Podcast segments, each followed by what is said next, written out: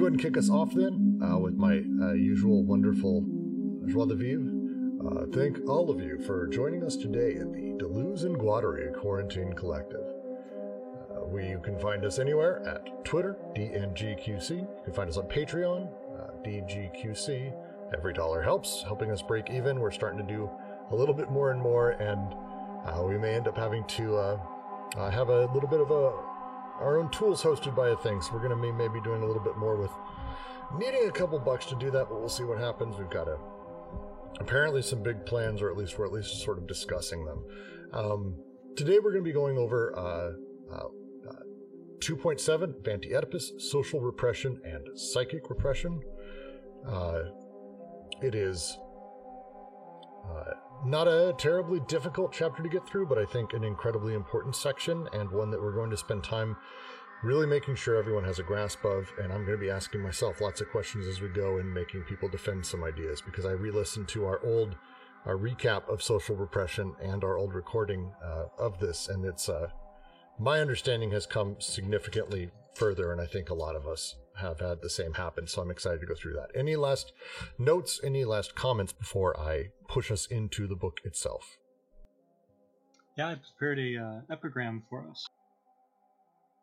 What? Yeah, a little passage to, to kick you off.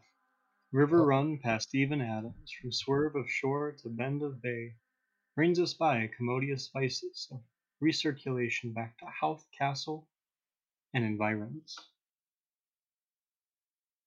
Thank you. Yes, it's lovely.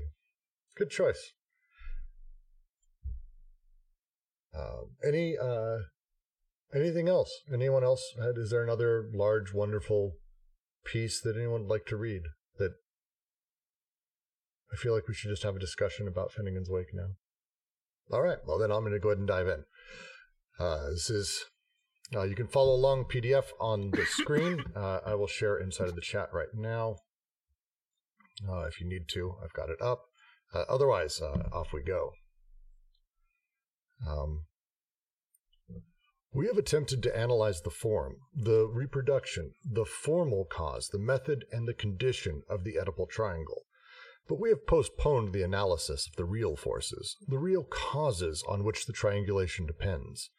The general line of the response is simple. It has been sketched out by Reich. It is social repression, the forces of social repression. This response, however, leaves two problems untouched and makes them even more urgent. On the one hand, the specific relationship between psychic repression and social repression. On the other hand, the particular situation of Oedipus in this social repression psychic repression system. The two problems are obviously linked. Because if psychic repression did bear on incestuous desires, it would thereby gain a certain independence and primacy as a condition for constituting a system of exchange or any society. In relation to social repression, which would then concern only the returns of the psychically repressed in a constituted society. Therefore, we should first of all consider the second question does psychic repression bear upon the Oedipus complex as an adequate expression of the unconscious?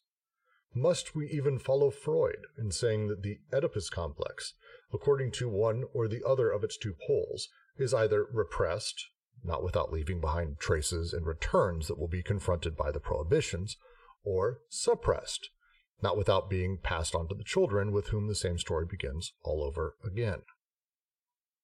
We wonder if Oedipus in fact expresses desire. If Oedipus is desired, then it is indeed on it that psychic repression comes to bear. Now the Freudian argument is of a nature to leave us wondering. Freud quotes a remark by Sir J. G. Frazer, according to which, quote, the law only forbids men to do what their instincts incline them to do.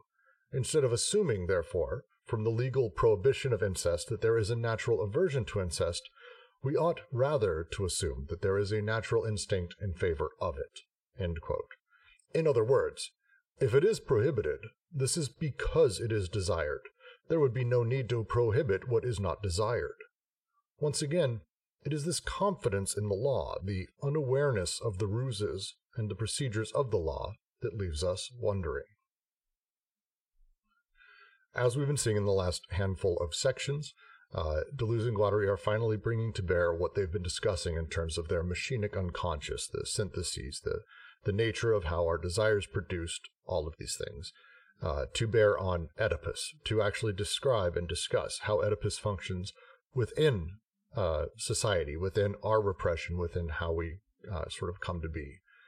This paragraph is the opening of that final bit where they discuss very specifically the nature of the Oedipal prohibition and where it comes from, how laws work.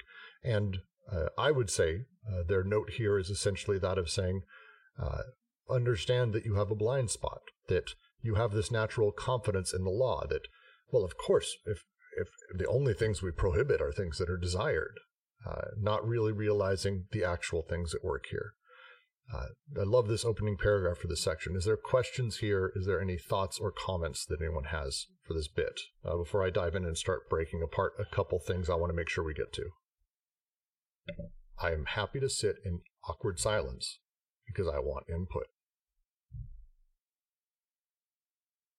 Thing pops to my mind is uh, it's not even necessarily related to this book as much as like a, an investigative or critical method uh, that's used in mathematics is uh, when a problem uh, can't be solved. One of the one of the uh, techniques is instead of like trying to bring more mathematical apparatuses to bear on the problem is instead to like examine any form of like presupposition for sort of like an arbitrary decision and that's what uh, deleuze and guattari here are doing at the very last sentence of this paragraph. It's the confidence in the law the unawareness of the ruses and procedure of the law that leaves them wondering whether or not freud has had or even pulled the wool over his own eyes in this kind of uh like adherence to the idea that it's forbidden because I desire it. Yeah, it's a it's it's and it's an edge they're taking with it. I think that's unique, where it's it's almost uh, one step further, where it's yes, you're forbidding it, and therefore I desire it. Uh, I think they take it almost one further step, where it's by the nature of how you're forbidding it, it is causing desire.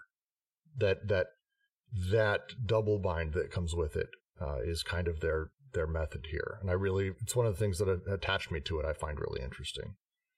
Um, I, I want to go back because the this breaks apart a handful of things they're going to be discussing in this section, and I want to make sure we get to them. Um, the idea of um, if psychic repression did bear on incestuous desires, it would thereby gain a certain independence and primacy as a condition for constituting a system of exchange in any society in relation to social repression, which would then concern only the returns of a psychically repressed in a constituted society. It's a fucking complicated sentence. That they're they're they're talking here about the idea that look, if it turns out that hey, psychic repression did bear on incestuous desires, that there is kind of this uh, nature that uh, we have to suppress things. And as they talk about sort of the two sides of suppression, um, if, if this is true that it bears directly on the psychic repression that we experience, then actually the nature of how our society would be formed would actually this it would gain this independence and and it would be a condition for constituting a system of exchange. Uh, the the way for us to uh, sort of uh, how to put it. Um, Oedipus is a thing that matters to me and is a thing I directly have to repress, then there is a by nature the way that our that social flows work. As we grow into society, there would be a need for us to uh, discuss social repression. There would be a need for us to have uh, sort of these larger things that are sort of uh, coalescing it and holding it together to allow us to have this repression inside of a constituted society. So that's that's the first place they start with. And that's the second question then they move to, where they go, well, then look, does psychic repression bear upon the Oedipus complex as an adequate expression of the unconscious? Is this the place to start with? Is this the thing that needs to be dealt with first? Does psychic repression bear upon it? This is the question that they're asking. Um, and the dis- difference between repressed and suppressed, in my understanding, is Uh, repressed is uh, repressed is happening uh, with social repression. Uh, suppression is when I I use psychic repression effectively. Um, the repression is uh, being forcibly pushed in. Suppressed is sort of the healthy response that Freud may say. And and Ken, I know you're in the room. I'd love uh, your response. But uh, suppression would be the healthy thing, where I actually place myself correctly in the triangulation of mother father. I've Oedipalized myself properly, and now yes, I get to be healthy because I'm suppressed. If it's repressed, that's where uh, shit pokes out the sides and I start having broken stuff happening. It's it's bad. It's not the best. Is that a close approximation, Ken? Yeah, I suppose. I'm actually not too clear on suppression. I'm guessing suppression is what people usually think of whenever they think of repression. Because for repression there's there was nothing there to begin with. Is sort of the weird idea. But yeah, that sounds good. Yeah, and it looks like the only times they really use this is actually in this chapter. Well, they use it a little bit later on, so that works. Um, yeah, we'll go back. Nope, go back to that page, you stupid thing. Why? Why would you not go back to this page? Of course, make this painful. Um, that's how I see the the difference. Uh, is kind of the two of those. Um, anyway, uh, that any questions on this? Any last thoughts on this paragraph before we move on? Yeah, I want to try and expand that a little bit. Um, it's like the, the two problems, right? If psychic repression did bear on incestuous desires, right, it would become a condition for constant society, a system exchange in society, right? So if there's an incestual prohibition, that becomes a condition for exchange. So, like, uh, you know, commodity exchange, business being performed in society. Does psychic repression bear upon the Oedipus complex as an adequate expression of the unconscious? Right. So, is Oedipus the object of psychic repression? And if so, is Oedipus then the expression of the unconscious? So there's kind of two things happening there, right? Is psychic repression directed toward Oedipus? And if it is, or maybe to, to follow that up, right, with a kind of a, a more direct question, does the unconscious express itself through Oedipus, right? So this last part, when you guys are talking about uh, repression and suppression, I think this is kind of the main difference, right? When uh, they write, so there's two poles of the Oedipus complex, right? It's either repressed, not without leaving behind traces and returns that will be confronted by the prohibitions, or suppressed, not without being passed on to children with whom the same story begins all over.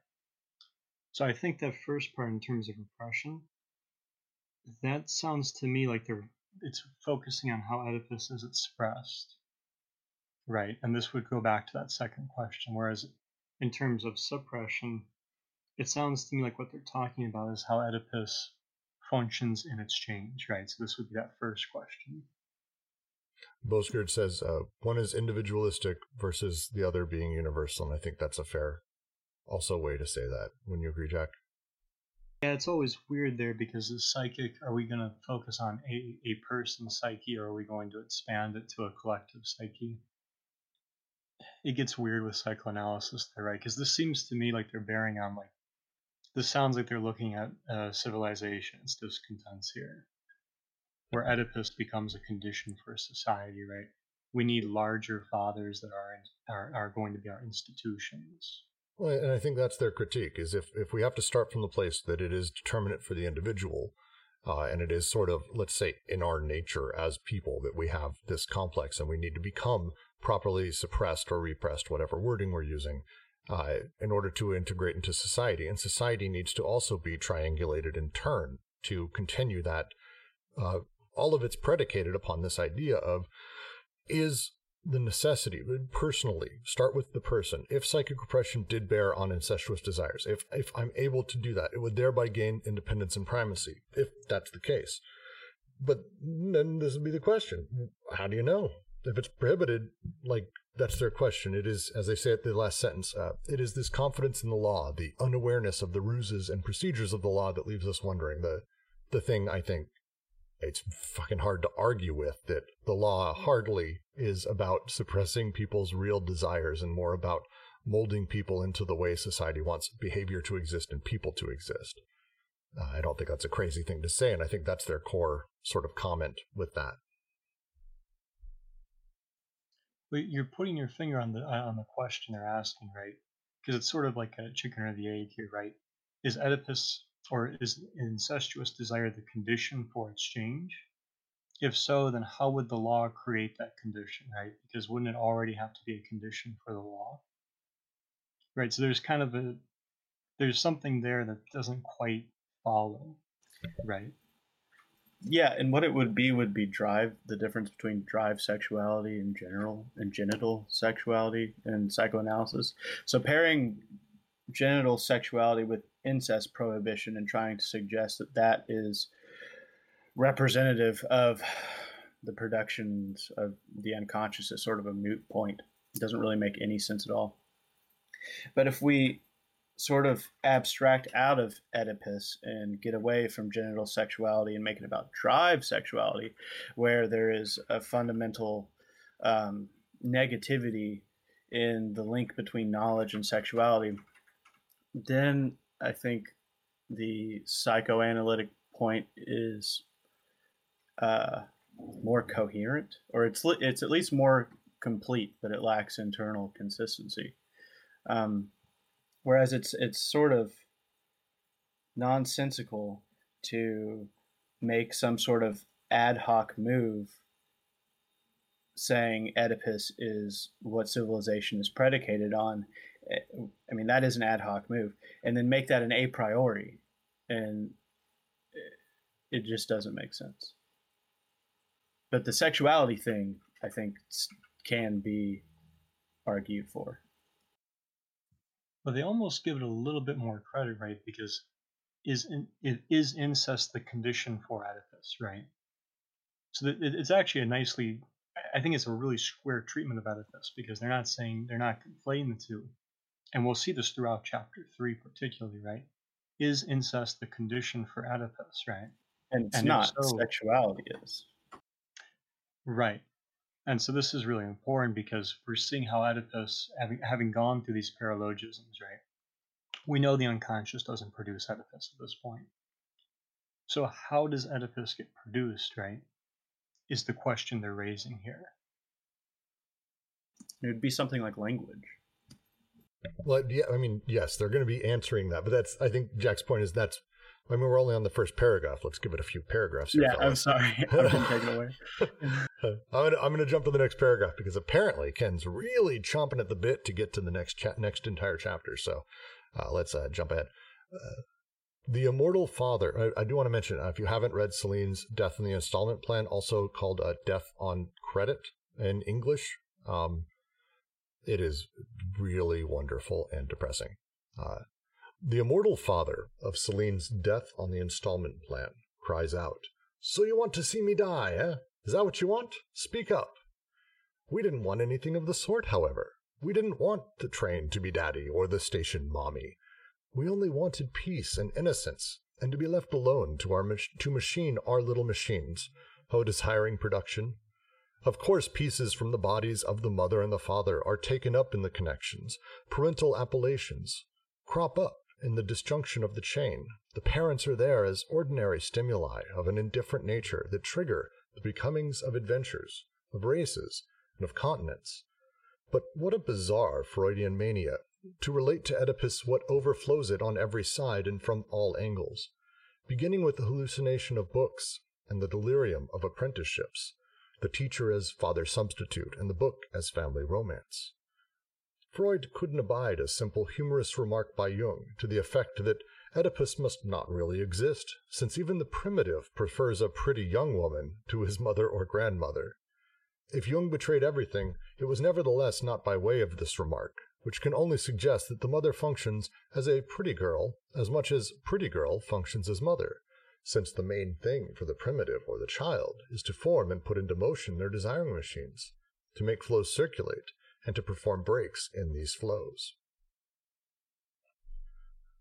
I do have to say, Jung's joke here is a, it, it's a great one. I'm probably get the fuck canceled out of him these days, but it's a it's a pretty good line. Um, it's a pretty good line. It just is.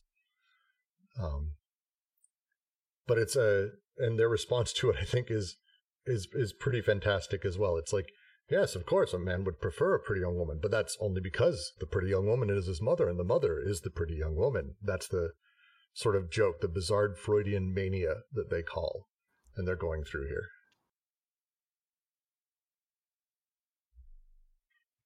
Yeah, that's it. Because Jung's joke shows us something, but it also can be immediately right. You can Oedipus can be immediately recovered just as well, right? And it's supposed to show us something, not necessarily just about Oedipus, right? But we're seeing something particularly about how these paralogisms function, right? We're seeing the, the global persons called out. We're seeing their functionality called out here. Yes, and and as they say, uh, the uh, the caveman or the child, uh, that's the same thing. Uh, the primitive or the child. For all they want to do is put into motion their desiring machines. That's it. Um, a great little line.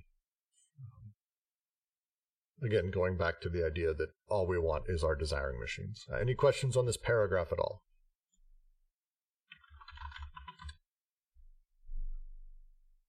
All right, I will continue to the next paragraph. The law tells us, You will not marry your mother, and you will not kill your father. And we docile subjects say to ourselves, Oh, so that's what I wanted. Will it ever be suspected that the law discredits, and has an interest in discrediting and disgracing, the person it presumes to be guilty, the person the law wants to be guilty and wants to be made to feel guilty? One acts as if it were possible to conclude directly from psychic repression the nature of the repressed, and from the prohibition the nature of what is prohibited. There we have a typical paralogism. Yet another, the fourth paralogism that we shall have to call displacement. For what really takes place is that the law prohibits something that is perfectly fictitious in the order of desire or of the instincts, so as to persuade its subjects that they had the intention corresponding to this fiction. This is indeed the only way the law has of getting a grip on intention of making the unconscious guilty.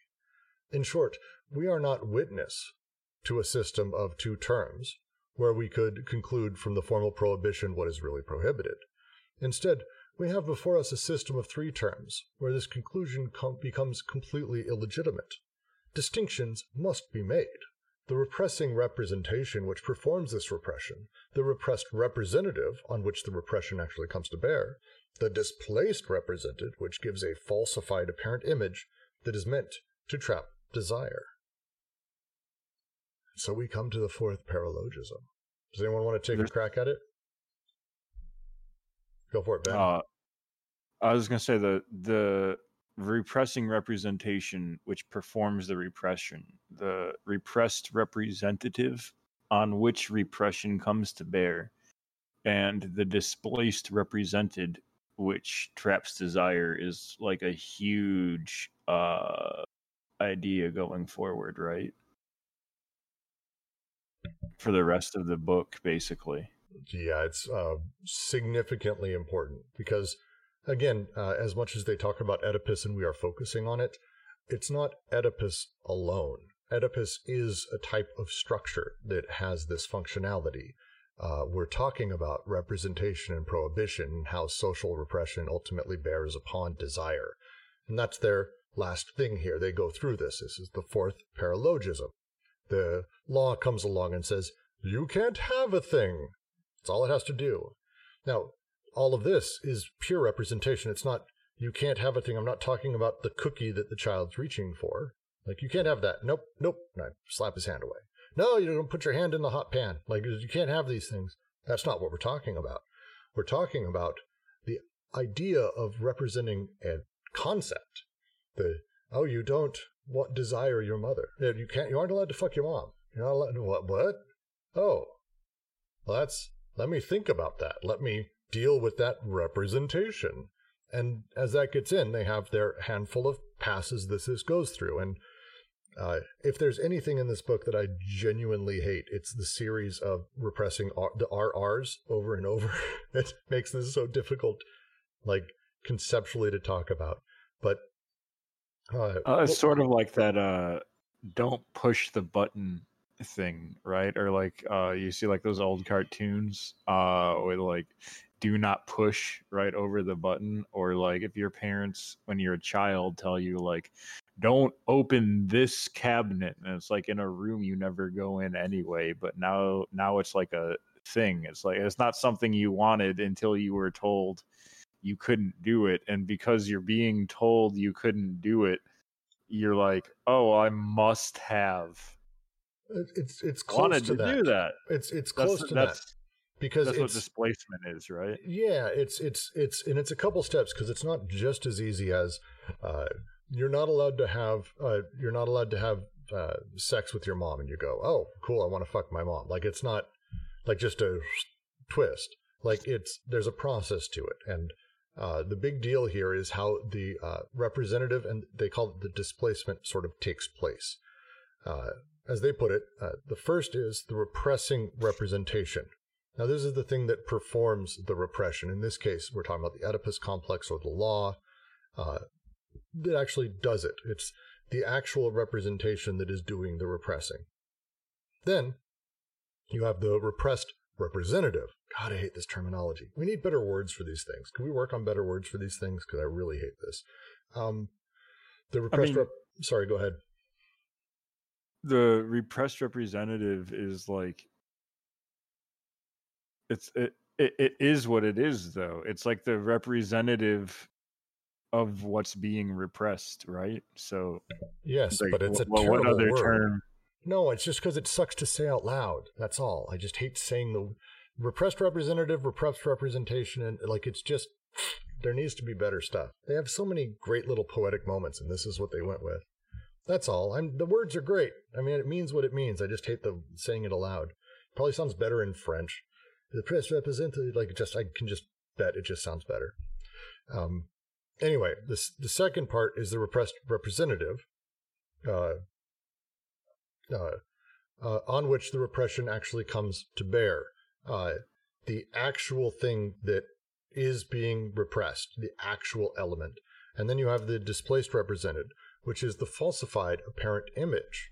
The your dis, your the representation gets displaced, it gets moved from where it actually is, your actual desire, as it exists and as it's being pumped through your desiring machines, as it's making connections, and as it exists sort of triangulated on the BWO and inside of you subjectively.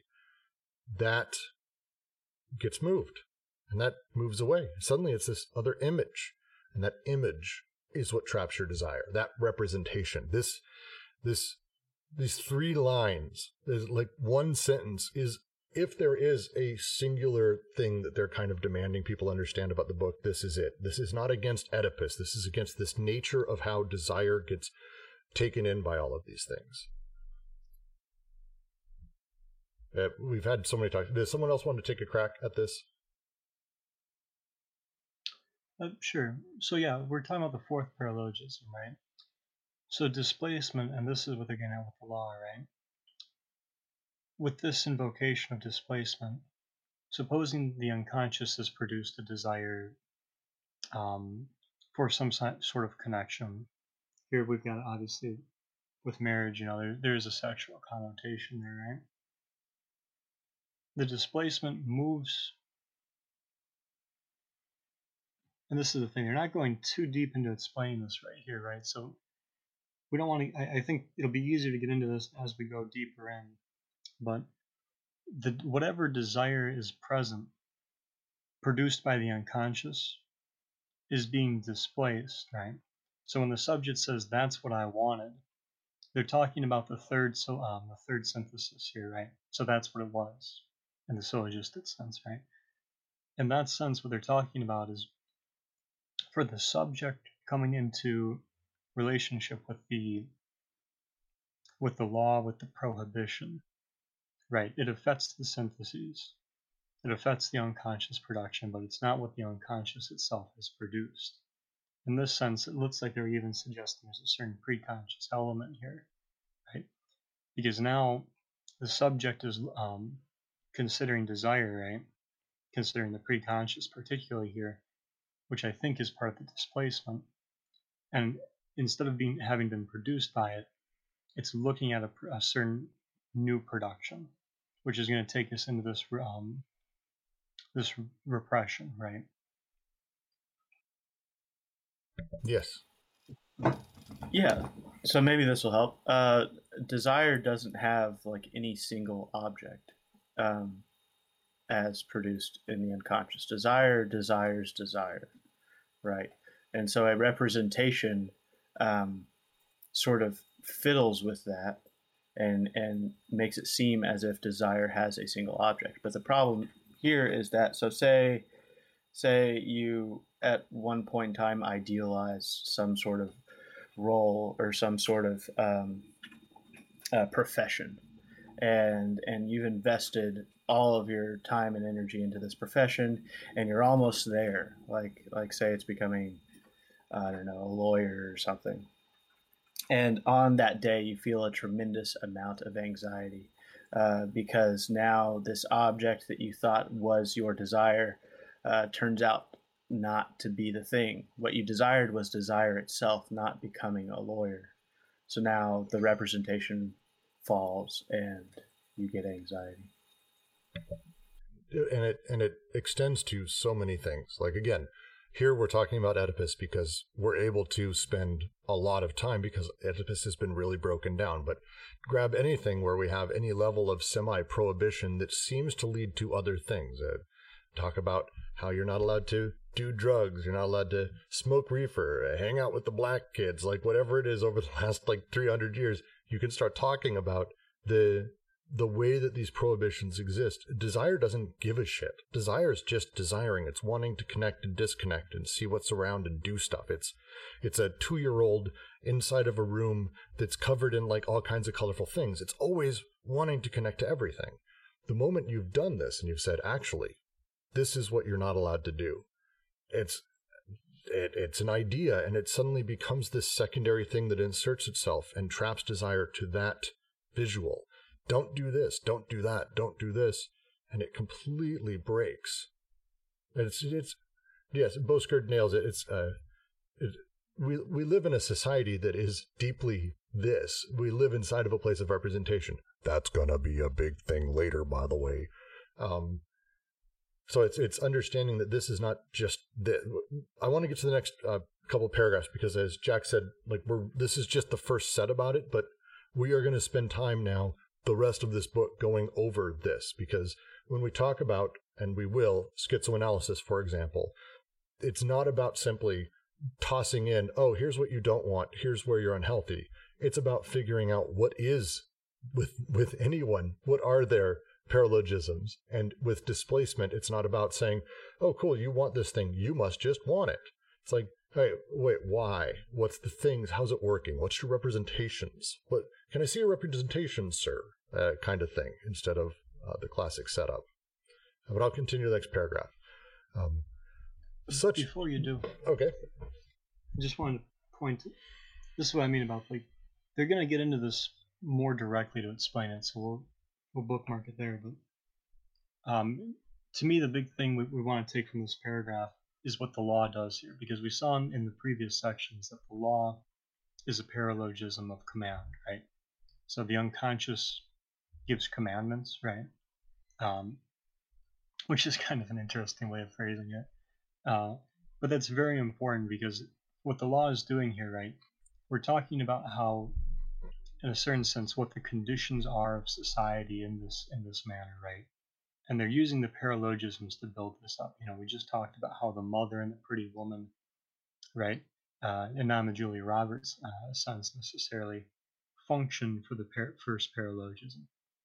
We're seeing how law functions to create, um, to create to be a part of displacement. Honestly, it just creates it. It's caught up in that, right? It has a function within it and that's very important because it's not the whole story there. And we're seeing this point about the subjectivity, right? The affectivity, the intensity that hits the subject. even when we see the, this point about intentionality, right? As we were just saying, desire doesn't have intention. You know, this really does sound like we're moving to the preconscious and conscious altogether there. Yeah, and it's I mean, again, um, I, I, we're going to get into this. There's so much to talk about. I would just love to because this is again, I I think it's super important in the book. But uh, as I just wrote, it's the idea of the desiring that which is forbidden instead of basically taking on the idea of going excellent everyone desires these things that's why they are forbidden it's like no actually actually uh, by making a thing forbidden here is how it functions and here's how it changes us and this is how it changes how our desires work and how representation works within it it's uh, it's a great way to sort of break that down um, but next paragraph such is the nature of Oedipus, the sham image. Repression does not operate through Oedipus, nor is it directed at Oedipus. It is not a question of the return of the repressed. Oedipus is a factitious product of psychic repression. It is only the represented, insofar as it is induced by repression. Repression cannot act without displacing desire, without giving rise to a consequent desire, already all warm for punishment, and without putting this desire in the place of the antecedent desire on which the repression comes to bear in principle or in reality. Ah, so that's what that was. Again, uh, I'm actually going to jump to the next paragraph because it was a tiny one. Because uh, I always write again, third synthesis. yes, it's uh, the the the the whole thing is again we we exist essentially like the subject exists as a machine to justify its own existence and believe that it exists. So that's and, oh that's that's me. Oh that's what that was. Oh cool, that's my desires. I'm all proud. It's uh, yeah. Um, I have uh, in my text uh, this paragraph ends at the end of the page. Is that accurate for everyone else? Yeah. So the very bottom 115 with the word grasping. Excellent, because just asking because it said 119 and I knew that's not right. Uh, D.H. Lawrence, who does not struggle against Freud in the name of the rights of the ideal, but who speaks by virtue of the flows of sexuality and the intensities of the unconscious, and who is incensed and bewildered by what Freud is doing when he closets sexuality in the Oedipal nursery, has a foreboding of this operation of displacement and protests it with all his might. No, Oedipus is not a state of desire and the drives. It is an idea, nothing but an idea that repression inspires in us concerning desire. Not even a compromise, but an idea in the service of repression, its propaganda, or its propagation. Quote, the incest motive is a logical deduction of the human reason, which has recourse to this last extremity to save itself which first and foremost is a logical deduction made by the human reason, even if unconsciously made, and secondly, is introduced into the affective passional sphere, where it now proceeds to serve as a principle for action. This has nothing to do with the active unconscious, which sparkles, vibrates, travels.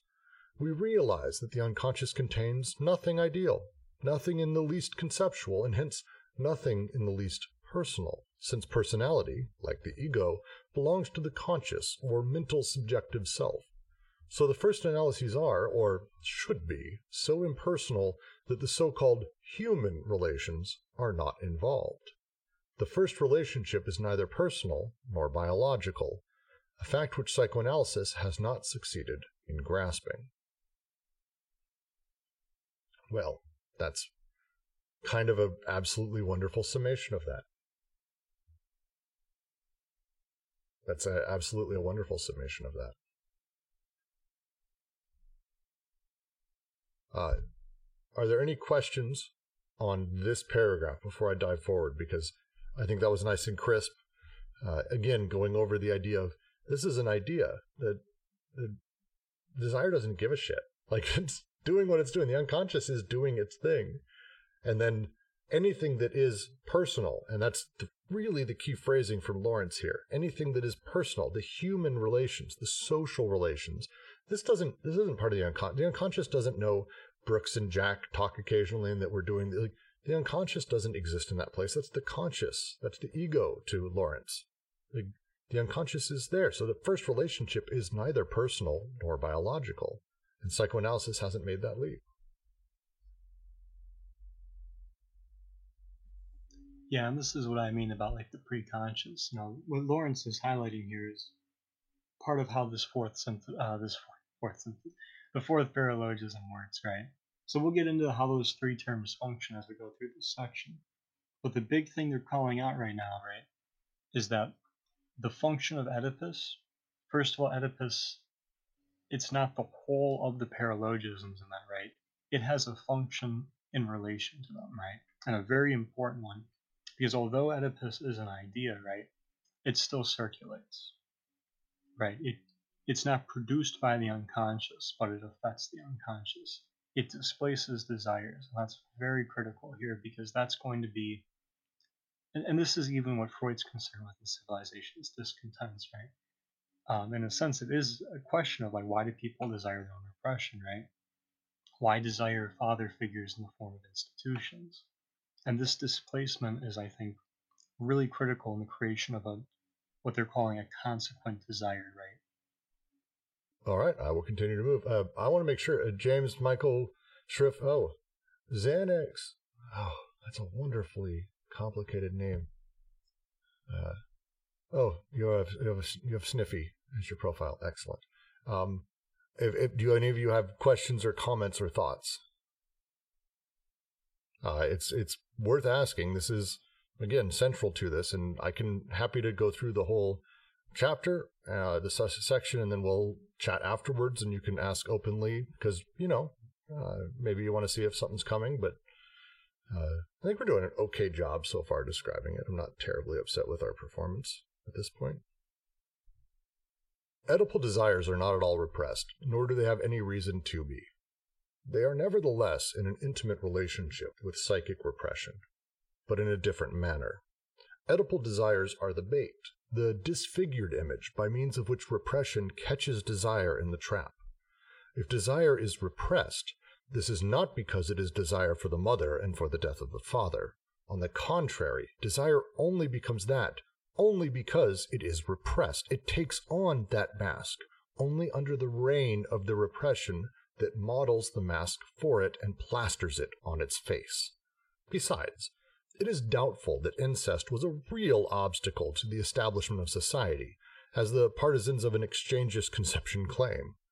We have seen that there were other obstacles. The real danger is elsewhere. If desire is repressed, it is because every position of that of desire, no matter how small, is capable of calling into question the established order of a society. Not that desire is asocial, on the contrary. But it is explosive. There is no desiring machine capable of being assembled without demolishing entire social sectors. Despite what some revolutionaries think about this, desire is revolutionary in its essence. Desire, not left wing holidays. And no society can tolerate a position of real desire without its structures of exploitation, servitude, and hierarchy being compromised. It's a lot they're saying here. That's a lot. Um, let's start. Let's start with the beginning. Um, again, uh, they they open up the same discussion. Uh, Oedipal desires are the bait. Uh, they are not actually what is repressed. We are not actually repressing Oedipal desires. Uh, desire gets grabbed. It, it, desire gets repressed, it's uh, not because of I want to actually fuck my mom and, and kill my dad. But Brooks, you're cutting Brooks, in and out really yep. bad. Oh shit! Really? Is that any better? Uh, say more words. I am going to say a few more words now. Oh no, internet's going away. The first bit was a little warbly, but it evened out. My internet's dying. Yeah. Yeah, it sounds like it's an internet connection issue more than anything else. Okay. He sounds okay. good to me now. Now I'm back. Am I back? You're yeah. back. Okay, so this is why uh, it sucks to do this on a home connection. It's the way it works. Uh, I'm back. Hello, everyone. Where did I cut off? Where did it get fucked up? Basically as soon as you started talking. Uh, After you got done reading. Yeah. Oh, good. That's I didn't say anything important. Luckily, fuck. Um, I had an entire complete thought. I think I'll edit that into what I'm about to say because I think I said it better the first time, but we'll see. Um, to go in order, I, I was just going in order for the whole thing. Um, uh, the again thing they're talking about here is that Oedipal desires are not the thing that is actually repressed when we are repressing them. Uh, and there is other things they'll discuss, but there, there's a lot. Um, and and psychic repression is repressed. Like there's there's a complex thing happening here, but it's that Oedipal desires are actually the bait, the image with which repression catches desire in its trap. That's this, that's the twist they're playing with. It Re- representation grabs desire. And if desire is repressed, it's not because I want to fuck my mom and kill my dad. It's actually, uh, it, it, it only is that because it's pres- it, it it's that mask only under the reign of repression that models the mask for it. That the the repression shapes the mask. The law shapes the desire. It forces it into the shape that it needs to be in. And as they then go on, and I this last bit I know is basically a summation of what's coming in all of chapter three. Um, we didn't have to somehow bypass. A lot of people have said this that you need to bypass uh, Oedipalization in order to have a society. Let's have a society. Let's do this thing.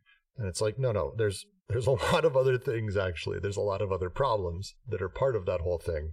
Uh, this is not it. This is not where it starts. This is not where it ends. There's a lot more going on there, and uh, the desire itself uh, as a thing is actually explosive. Uh, it would, if a desiring machine was ever actually formed, it would demolish entire social sectors that the, and we'll get into how all of this works. I kind of want to do a preview, but that's quick summation for me of this uh, chapter, this uh, paragraph. Whew, it's a lot. I said it better the first time. Goddamn internet. Yeah, and this links us back to what we were talking about in the first paragraph, right, with this question of suppression and repression. But I think ultimately, you know, a kind of simple way of saying it is that social, uh, that psychic repression isn't necessarily an inherent state of the psyche, right? And I don't think psychoanalysis necessarily believes that either, but it's an act of repressing, right? And the explanation here is a little bit different, yeah, because in this, it's not that Oedipus how to say this. Well, to borrow like the, to use a quote, right? The real danger is elsewhere. If desire is repressed, it is because every position of desire, no matter how small, is capable of calling into question the established order of society. Not that desire is asocial, on the contrary. So, right, why why does Oedipus, um, why does Oedipus become something that's created? Right, what's the conditions for its construction? And we get like you're saying we get this in chapter three but one of the aspects is the process and freud does touch on this a little bit that there's a point about society where it seems to need to be oedipalizing and yet it doesn't want to be oedipalizing right? There's this kind of weird tension where it's it creates its repression but it also doesn't want to be repressed right? And you can kind of understand that here in the sense that the unconscious doesn't repress itself, right?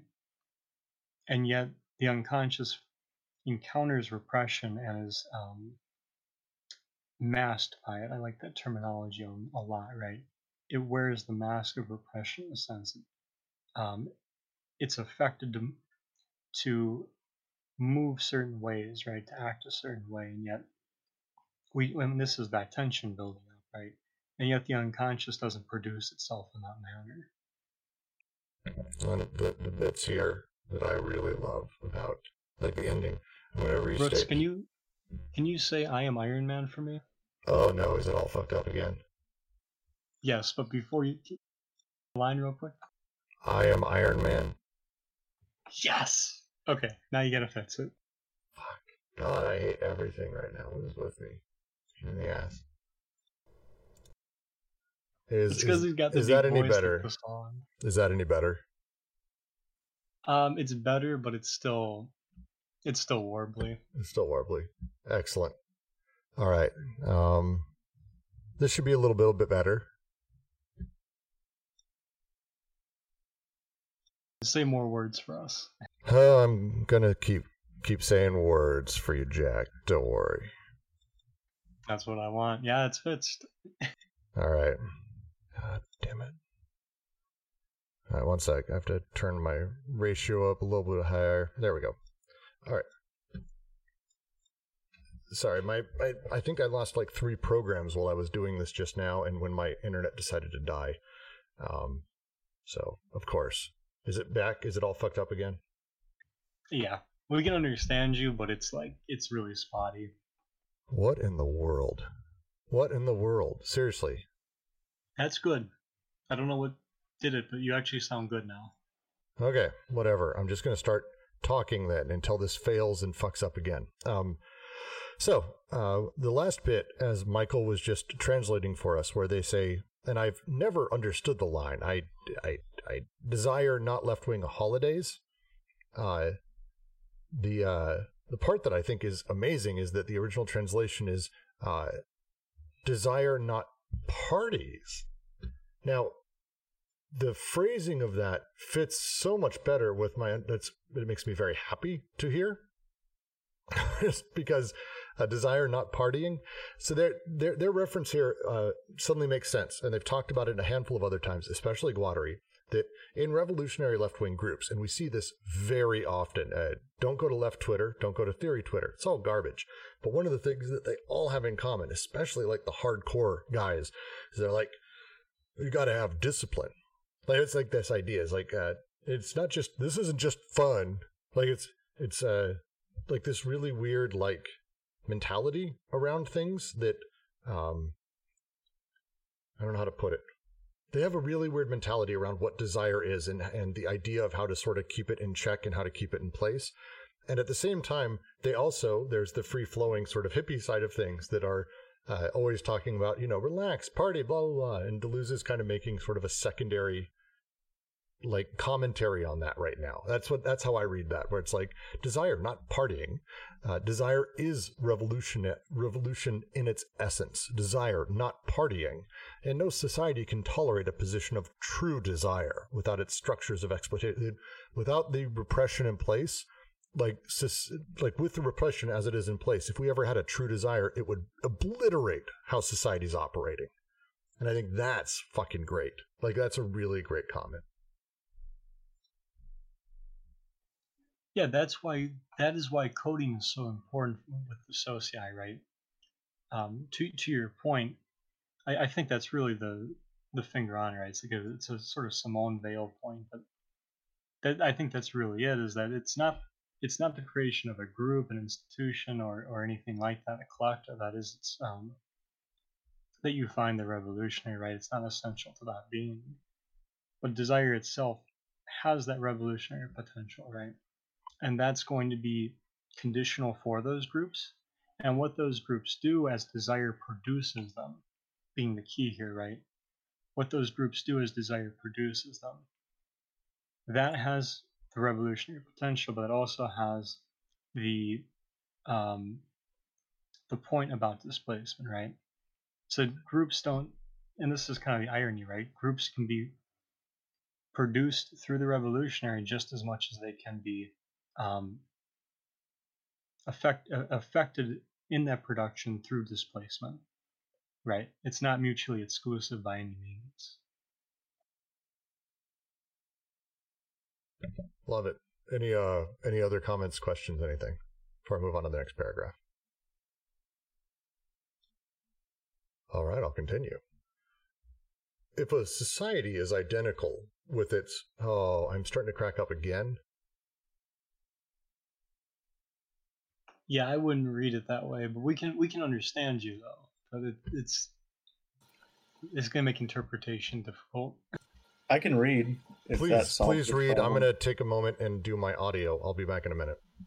Okay. Do you uh, do you mind leaving up your PDF? That's what I've been reading. No, I'm not taking anything down. I'm not restarting my computer. I'm just going to work on my audio. Cool. Okay. If a society is identical with its structures, an amusing hypothesis, then yes, desire threatens its very being. It is therefore of vital importance for a society to repress desire and even to find something more efficient than repression. so that repression, hierarchy, exploitation, and servitude are themselves desired. It is quite troublesome to have to say such rudimentary things. Desire does not threaten a society because it is a desire to sleep with the mother, but because it is revolutionary. And that does not at all mean that desire is something other than sexuality. Test. Test. But that sexuality and What love do not live This in the bedroom great. of Okay. They dream Testing instead everything. of Testing wide open once. spaces and cause strange flows to circulate that do not let themselves be stocked within an established order. Desire does not want, in quotes, revolution. It is revolutionary in its own right, as though involuntarily by wanting what it wants. From the beginning of this study, we have maintained both that social production and desiring production are one and the same, and that they have differing regimes, with the result that a social form of production exercises an essential repression of desiring production, and also that desiring production, a real desire, is potentially capable of demolishing the social form. But what is a real desire, since repression is also desired? How can we tell them apart? We demand the right to very deliberate analysis, for even in their contrary uses, let us make no mistake about it, the same syntheses are at issue. This is where it's kind of interesting too, because you can start to see this point about when we get into the right being a question of how how the id is regulated by the ego, right? And we've seen some of that play on the ego as part of the conscious, right? The, th- the thing that's kind of interesting here, if you want to juxtapose this with psychoanalysis, right, is they do have this overlap with psychoanalysis in the sense that um, the id is sort of a danger, or at least has the capacity for danger in the sense of um, desire, right? And you know, normally the ego kind of regulates it, but this I like. I, I, like what they're going with here because it's sort of the same point that with this point about desire, right? It's not that desire necessarily gets effaced; it's that it becomes a question of directing it, right? And to displace desire in this sense is to do that, right? It's to, like we said, kind of costume desire, but also to to make things like hierarchy and that desirable and desired, right? To have them be part of the productive process, or at least uh, affecting it. So, hey, Brooks. Hey, so just is this any better at all? no. I mean, it sounds good right now. All right, good. I it's I, it's actually Discord in my internet connection, so this is going to be a fun day for me to fi- troubleshoot that. Um, I wanted to jump in and say, uh, just the the part that I really also like here is uh the very direct line that they're drawing, where it's uh the idea of libidinal energy being purely sexual energy. I think is something that has been uh, rather traditionally talked about, not far away, but they're not saying that it's not. They're also not saying it is. They're saying that desire sort of is its own thing and encompasses sort of the nature of all of these things and sort of their base level, which I really enjoy. I really like this paragraph for that. Yeah, the move is going to be as we know, right? And and they've hinted at this throughout this section, but we see it in chapter one, right? The desire when we talk about sexuality for them, we're not talking about anthropomorphic sexuality. So it's not human based sexuality, right? Like Tim was saying, it's not genital based sexuality. It's sexuality in terms of production and reproduction, right? Auto production and that connectivity and disconnectivity and so on. Love it. Um, and then the the last little bit I really like is uh, that their their direct thing here. Desire does not want revolution. It's a really interesting sort of. I mean, we're talking about a deep nuance here, but as we get into, especially the later sections about how uh, revolution can exist, uh, how it how it works, how how desire plays into it, it is not that desire wants revolution. Desire does not want to be free. That's a misnomer. This is the, again, treating the idea that uh, desire even has a chance of not being revolutionary, that desire does not have a chance of being free and connecting. Uh, instead, it's by its own very nature, uh, involuntarily wanting what it wants. It just is revolutionary as it goes. And I think that's going to be really important uh, as a just a core thing to start realizing they're making that switch. Real quick, um, Mikhail asks, what do they mean by the social form? I think what they're saying there is that they're very careful in this paragraph not to create a universal idea of society any more than they want to say that there's a universal structures in society, right? So chapter three, this is a huge part of the states because they, when they go through like the primitive and, and the despotic, right? They don't think they're the same societies. They don't have that kind of universal thing. They criticize like Levi Strauss in some capacity, or more so structuralism in a more general sense. And you know, we'll see even like their their differentiation from universal history there. But uh, when they say social form, they're just talking about I think like different ways that society crops up, different organizations of it. All right, I will move to the next paragraph, and I'm going to try to do my best to not go all wonky on this.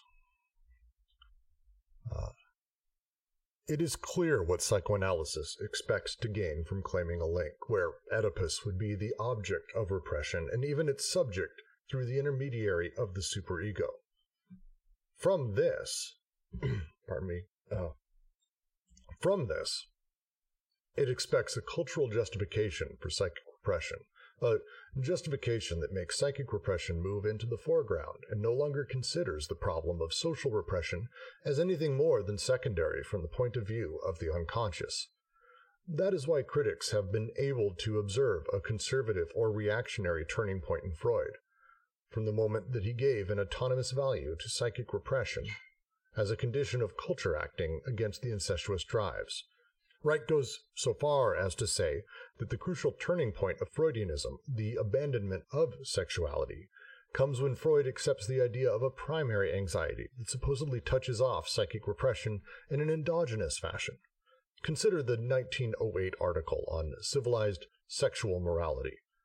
Oedipus is not yet named here. Psychic repression is considered in terms of social repression, which gives rise to a displacement and acts on the partial drives, insofar as they represent in their own fashion a sort of desiring production, before being exercised again against the incestuous or other drives threatening legitimate marriage.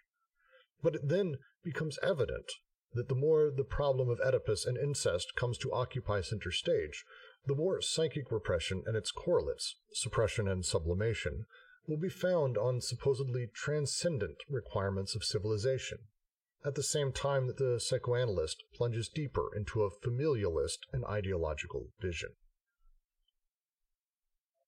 Uh, broken out simply, it's a it's a crisp passage. Uh, uh, it's psychoanalysis from this link attempts to go excellent. You uh, need you need repression of Oedipus. I, hey, look, society too there you go. Society is just like this. And uh, the psychoanalyst can go deeper into the familialist and ideological vision, this deep representation, because Oedipus becomes the problem we must solve, or we must handle, or we must manage properly.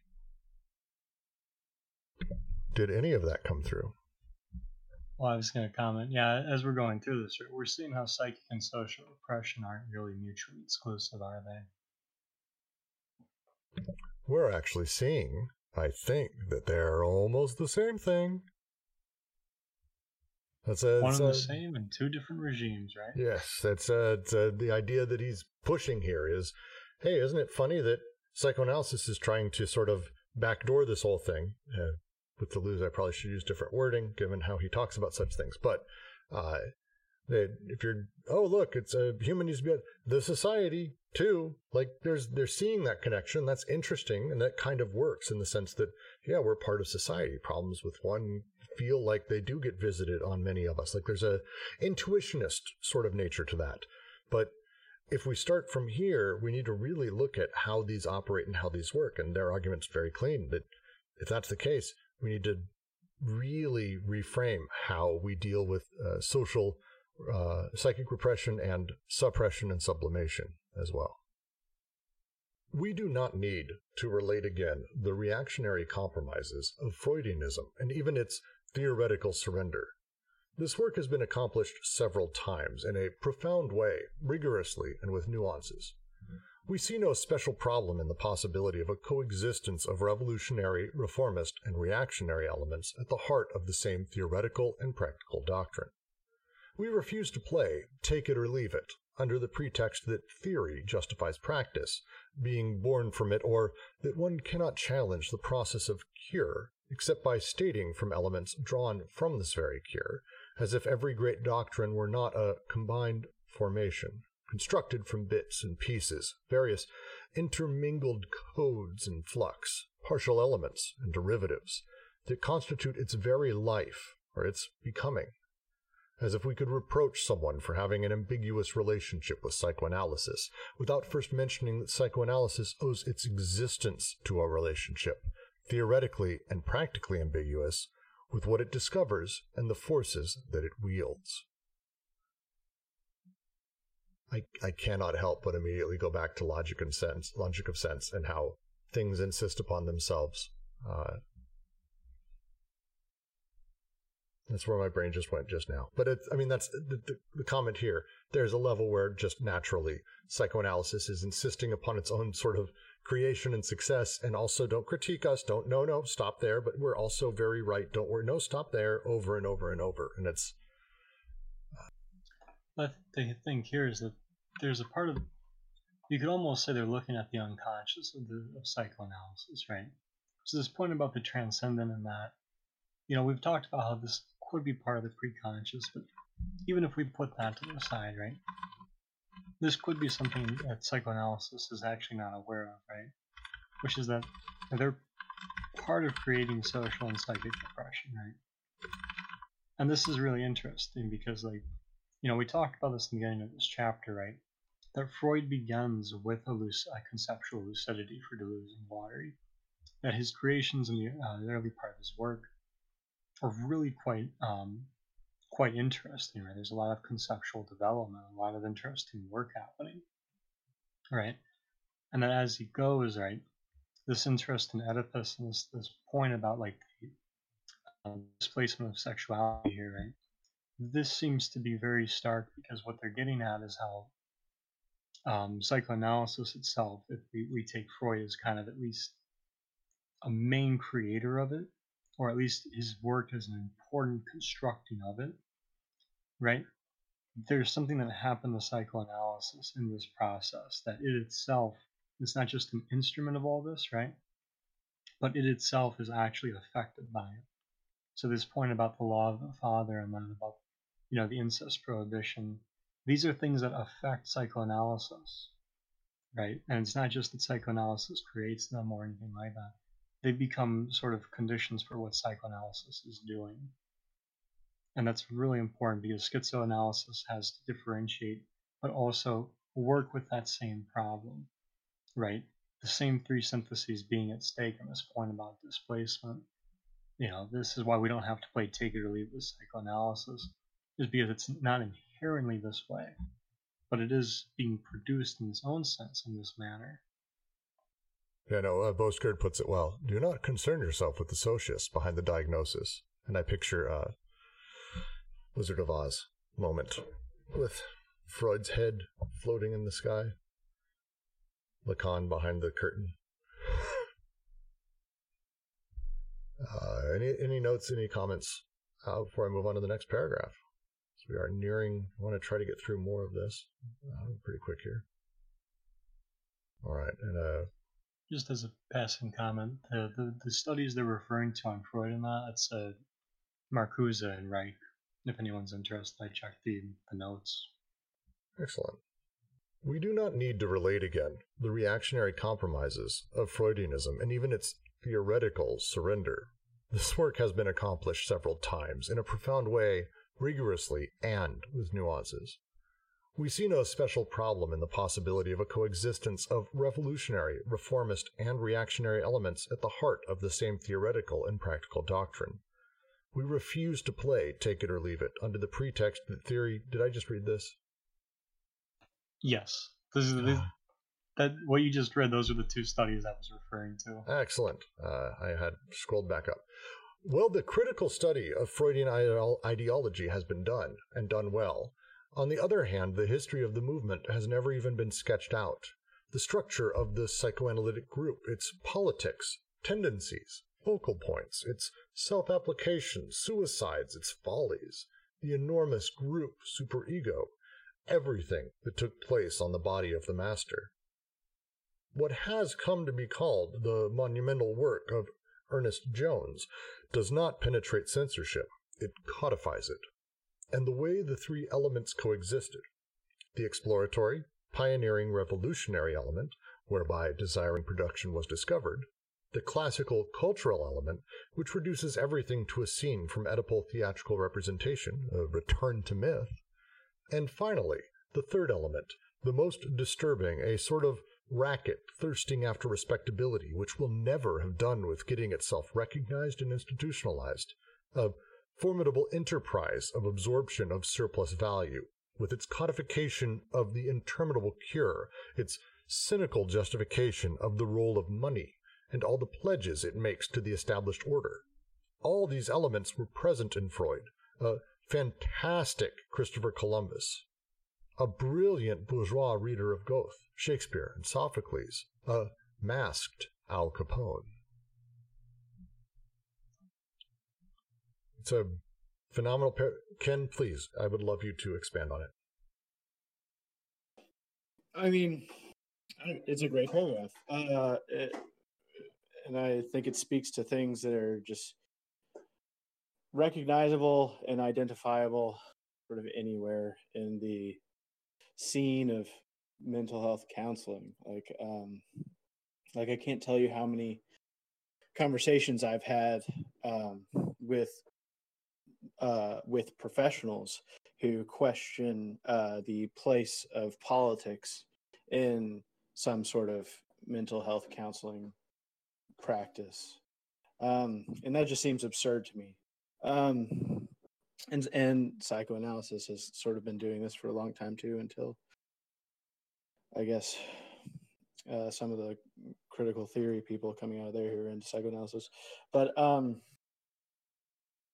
that part about uh the racket like uh it's such a big deal. Um speaking of uh uh repressing representations there's like and you know this is probably just my paranoid fantasy but there's like this image of uh, like surgical excellence and like some sort of male doctor wearing a white coat um, that is going to make you feel only pleasure and and its purpose in life is to eradicate any dissatisfactoriness um, and like this is like the representative in in I don't know fantasy of a lot of people that I have not like most, but a lot of people that I've come into contact with in my educational journey. So I loved the paragraph. What do you think of the three elements they look at there? You, you mentioned the racket, um, the racket part, but what do you think of like um the other two? I'm actually cooking at the same time. Oh, okay. It was the like the conceptual um, revolutionary aspect, so like the the, the, the, the creation of like discovery production, like discovery production, and then like the and then like the the classical point the about classical uh, point about uh, representation. representation. Yeah, I'm losing my connection, sort of. Uh, the revolutionary. Hmm. Talking about this part, the exploratory, pioneering, revolutionary element whereby desiring production was discovered, the classical cultural element, which reduces everything to a scene from Oedipal theatrical representation, the return to myth, and finally the third element. Yeah. Um, you know, I don't know where I fall on this myth thing either. Um, to be honest, I, I think f- finding any sort of uh, single myth that totally encapsulates uh, existence or being or whatever is a misstep. Um, and I guess that's what they're saying too here. Uh, but I mean, psychoanalysis did have a revolutionary element, right? Um, they were coming into a time where, like, the the materialism was like a was a metaphysics of substance. So materialism reigned, and um, Freud kind of came in and uh, was a splash in that pond a little bit. But yeah, he he was trying to get included into academia and make psychoanalysis a science. And that sort of made him a part of the racket, you know. Then then like came like uh, reified structures of subjectivity that you're born with that can't change. And you know, everyone is either one of the three. Everyone's either neurotic, perverse, or psychotic. And uh, and speaking of things that retroactively affect psychoanalysis itself, these subjectivities do that because then you have all these people sort of like in this paranoid state of self-policing, trying not to look neurotic, psychotic, or perverse around each other, and and so then then then then there is the return to myth again too, that um, and is the the double bind paralogism as well. I don't. I hope I approached your question. I, I, I just add really quick. I, I just add really quick. Oh, Ken, I'm echoing oh, through you. Ken, I'm echoing through you. Oh, I'm sorry. Um, the the last I like I like their summary really quick also of the uh, three types through Freud himself. Uh, they on the one hand they have the fantastic Christopher Columbus. Not sure we'd use the reference today, but the idea of the explorer, right? Like that that idea, the pioneering revolutionary element. Not sure Christopher Columbus fits that, but hey. Uh, but then you also have the bourgeois reader of like classic tales and stories and all of that, as well as a masked Al Capone, which is, I mean, they're I, I they're very against the entire conception of bringing capital into this and having people basically pay for their own care as a concept. But to use Al Capone as the setup, I really do like that as well. I dig it. That's unique, right? Because they capital is a condition for psychoanalysis, right? And at the same time they don't want to be defined in terms of i don't blame them for this right? They don't want to be defined in terms of having to take money because it's for for most scientists this is a problem right? Like i have friends in engineering and you know once you're in there's a huge difference between building a car with your friend right from the ground up if you like and doing that for a company right? The legalities the way that uh, money affects that uh, yeah, and that's something I think you're right that psychoanalysis has its own self-awareness to it, but its own. And again, you know, we're in the we're sort of in the unconscious of psychoanalysis in this book. You know, has its own sort of um, uh, paranoid engagement with, right? And I mean that in the the either or sense here. I, I would agree, and I think their, I mean, their big take with it also is the second half of that, where it's not just the absorption of surplus value, which is uh, something they're definitely going on, but the codification of the interminable cure, which is a hell of a hell of a way to do it and set it up. Um, it's a it's a setup. The eternal interminable cure. Uh, capital. All right, I'm going to continue to the next paragraph. Um, the strength of Reich consists in having shown how psychic repression depended on social repression, which in no way implies a confusion of the two concepts, since social repression needs psychic repression precisely in order to form docile subjects and to ensure the reproduction of the social formation, including its repressive structures. But social repression should not be understood by using as a starting point a familial repression coextensive with civilization Far from it. It is civilization that must be ter- understood in terms of a social repression inherent to a given form of social production. Social repression bears on desire, and not solely on needs or interests, only by means of sexual repression. The family is indeed the delegated agent of this psychic repression, insofar as it ensures a mass psychological reproduction of the economic system of a society. Of course, it should not be concluded from this that desire is Oedipal. On the contrary, it is the social repression of desire or sexual repression that is the stasis, that is, the stasis of libidinal energy, that actualizes Oedipus and engages desire in this requisite impasse, organized by the repressive society. Uh, fuck the nuclear family. Like that's, I mean, that's what this is. This is him coming straight at the nuclear family as a conception and saying, uh, "Hey, this isn't about like starting from like there. We need to talk about how we organize individuals within the society, how we create repression, how we put people together, and a family is an, a delegated agent of this psychic repression. And yes, don't fuck the nuclear family, really. Uh, obviously, but fair. Uh, okay, bad wording. You got me, Boastkerd. You win. Um, the point I think is uh, still still I think valid. Uh, the the challenge within, especially capital, is we all, and I think everyone here generally has the same core experience.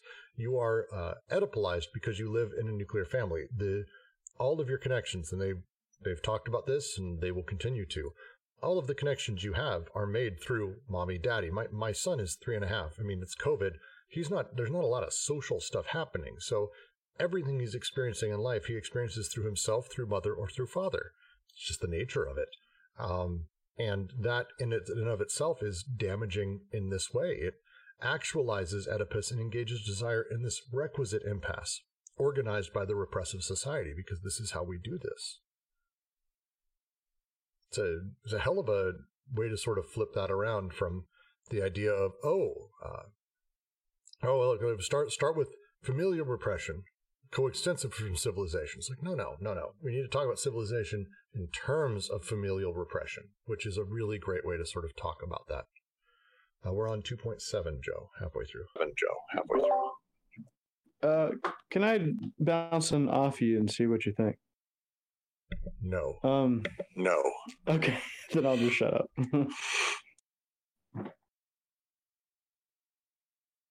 I, I was joking. Please do. I was Please do. being I an was ass. completely being an ass. okay. I can never tell where we are on time. Um. So whenever we were first going through this, I got the sense that like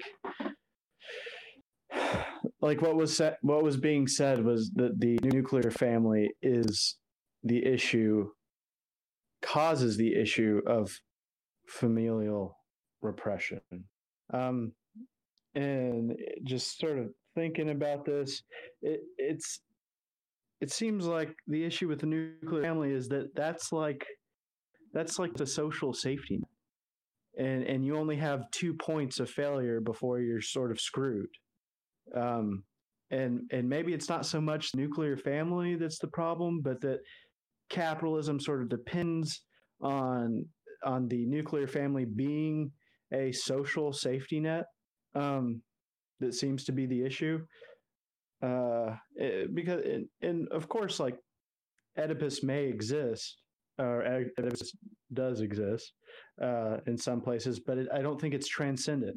I don't think it's an existential circumstance for every single person by law, handed down by nature, whatever. And so you're going to have like the weird Oedipal stuff sometimes, but I really think it's that social safety net issue that seems to be the problem with the nuclear family. Uh, I'm going to take a crack. Uh, I'm gonna take a. Um, I, I don't think you're wrong. I think it's it's. I mean, this is an incredibly complex thing. How uh, our desires get organized, how we build relationships with things as we grow, and I I would say that it probably starts in one place and ends in the other. Uh, a child, for example, has no concept of what social safety net is and doesn't really. My son has no idea that he's wholly dependent on mom and dad. Like, he doesn't, he doesn't know that as a thing. Like he he gets it and he has demands of mom and dad and he'd be sad, but he doesn't like think if mom and dad died tomorrow, I'd be on the street. It's not a he's not there yet. But all of his sort of thoughts and everything he has does come through the idea of daddy teaching him a thing or mommy teaching him a thing or doing a thing with him or being around him. So everything he does relates to mommy, daddy, me because that's the nature of. I mean, we have a we have a nuclear family. It's the nature of it. Uh, welcome to things. Uh, but I think as we get older, and that is sort of built into us at that point, I would agree. I think that's a really good insight that at some point the switch happens where no longer is it that my representations and my understandings of things are being built through mommy, daddy, me. Uh, mommy is who she is, and that's my understanding. And daddy's doing what he's doing. Uh, you know, my son's learned. Daddy cooks all the time. Mommy doesn't cook. Men cook. Women don't. Like that's like if you want to talk, look at it a shitty way. That's like a, an example of how that sort of happens to kids. That sucks. Um, and that happens with sexuality. It happens with everything. At some point, when the rest of the world starts, you know, making itself visible, and uh, parents place themselves as the arbiters or the gatekeepers or the safety net which happens uh, to me, happens to a lot of people. It's not abnormal, especially in our society. I think you have a good point that suddenly now I'm dependent on the representations that I've grown up with, and it changes my relationships to them even a step further. Is that what you're getting at, Ken? Yeah, uh, sort of, but I'm also getting at just the mere fact of magicians, because you know, kids may not have the language for it, but they can identify and put things together pretty fast. And um, and you know kid, kids can recognize whenever uh, you know you're having a hard time putting food on the table or or whenever you're about to lose your shelter or something. This this stuff registers with kids as young as like four years old. Um, no this is true. It's true. no this is true. It's true. And that's sort of what i'm talking about to a certain extent I think that's. I think that's. Um, I, I I think yeah. I mean it's it's. I mean the whole point here. The whole point is all of this. It's we we the way that repression happens socially is by placing us into these familial circumstances where all of our representation is built through mommy, daddy, me. All of our dependencies exist in terms of mommy, daddy, me. All of my desires happen through mommy, daddy, me. All of my wants and wishes and hopes for the future are mommy, daddy, me everything becomes that. Like there's no third or fourth thing that's in that sort of grouping. Everything has to be biunivocalized. It becomes mommy, daddy, mommy, daddy, daddy, mommy, like everything. And I, yeah, no, I mean, when you're talking about what you're saying, it's uh, putting a, yeah, it's another layer that uh, I don't actually know if they explore that in here, but that seems like that would be really useful to go into.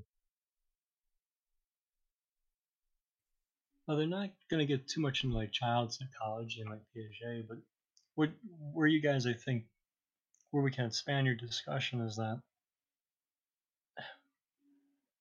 representation isn't necessarily production, right? So the representation of a father, the codification of a father, right? When we're talking about an assemblage, so like say Brooks and his son, it's not necessarily the case. The repro- in fact, I don't think it is the case that the um, the representation of father and son produces. The production in the unconscious that's so I was saying that representation isn't necessarily production. In fact, I, I think quite often it's not. So when we're working with an assemblage of say like a parent and their child, there is a codification and a functionality we can talk about there. And there's a paralogistic sense of it, right? In the sense that it's supposed to be um, right? It's uh, created in a certain sense, right? Created through the paralogisms, but that's not necessarily how it takes place, right? The representation isn't necessarily what produces um, acts within what we call family. The codification might affect how those are produced, but it can also be changed in the process. Whereas the paralogisms, I think, are working with directing all of that, right? But if we go into the production of the unconscious, yeah, uh, and they talk about as an orphan, right? It's not being produced in that sense, right? The representation of a father isn't what produces um, the unconscious anymore. The unconscious necessarily produces that. So even to your point about the nuclear family, you know, when we're talking about institutions as fathers, right? There is, I, I think that that to me speaks a little bit more to like the psychic repression. But in terms of the social repression, right, that becomes a condition for that. And this is what they're criticizing in terms of the racketeering and that, right? What's going on socially gets displaced onto the familial in this manner, right? But it doesn't have to always be the familial, right? Bosses do a certain thing, or, or more so, hierarchy has a certain function here, particularly like a, a stasis of it all. Reich was the first to raise the problem of the relationship between desire and the social field. He went further than Marcuse, who treats the problem lightly. He is the true founder of a materialist psychiatry. Situating the problem in terms of desire, he is the first to reject the explanations of a summary Marxism too quick to say the masses were fooled, mystified. But since he had not sufficiently formulated the concept of desiring production, he did not succeed in determining the insertion of desire into the economic infrastructure itself, the insertion of the drives into social production. Consequently, revolutionary investment seemed to him such that the desire moving within it simply coincided with an economic rationality. As to the reactionary mass investments, they seemed to him to derive from ideology, so that psychoanalysis merely had the role of explaining the subjective, the negative, the inhibited, without participating directly as psychoanalysis in the positivity of the revolutionary movement or in the desiring creativity. To a certain extent, didn't this amount to a reintroduction of the error or the illusion? The fact remains that Reich, in the name of desire, caused a song of life to pass into psychoanalysis.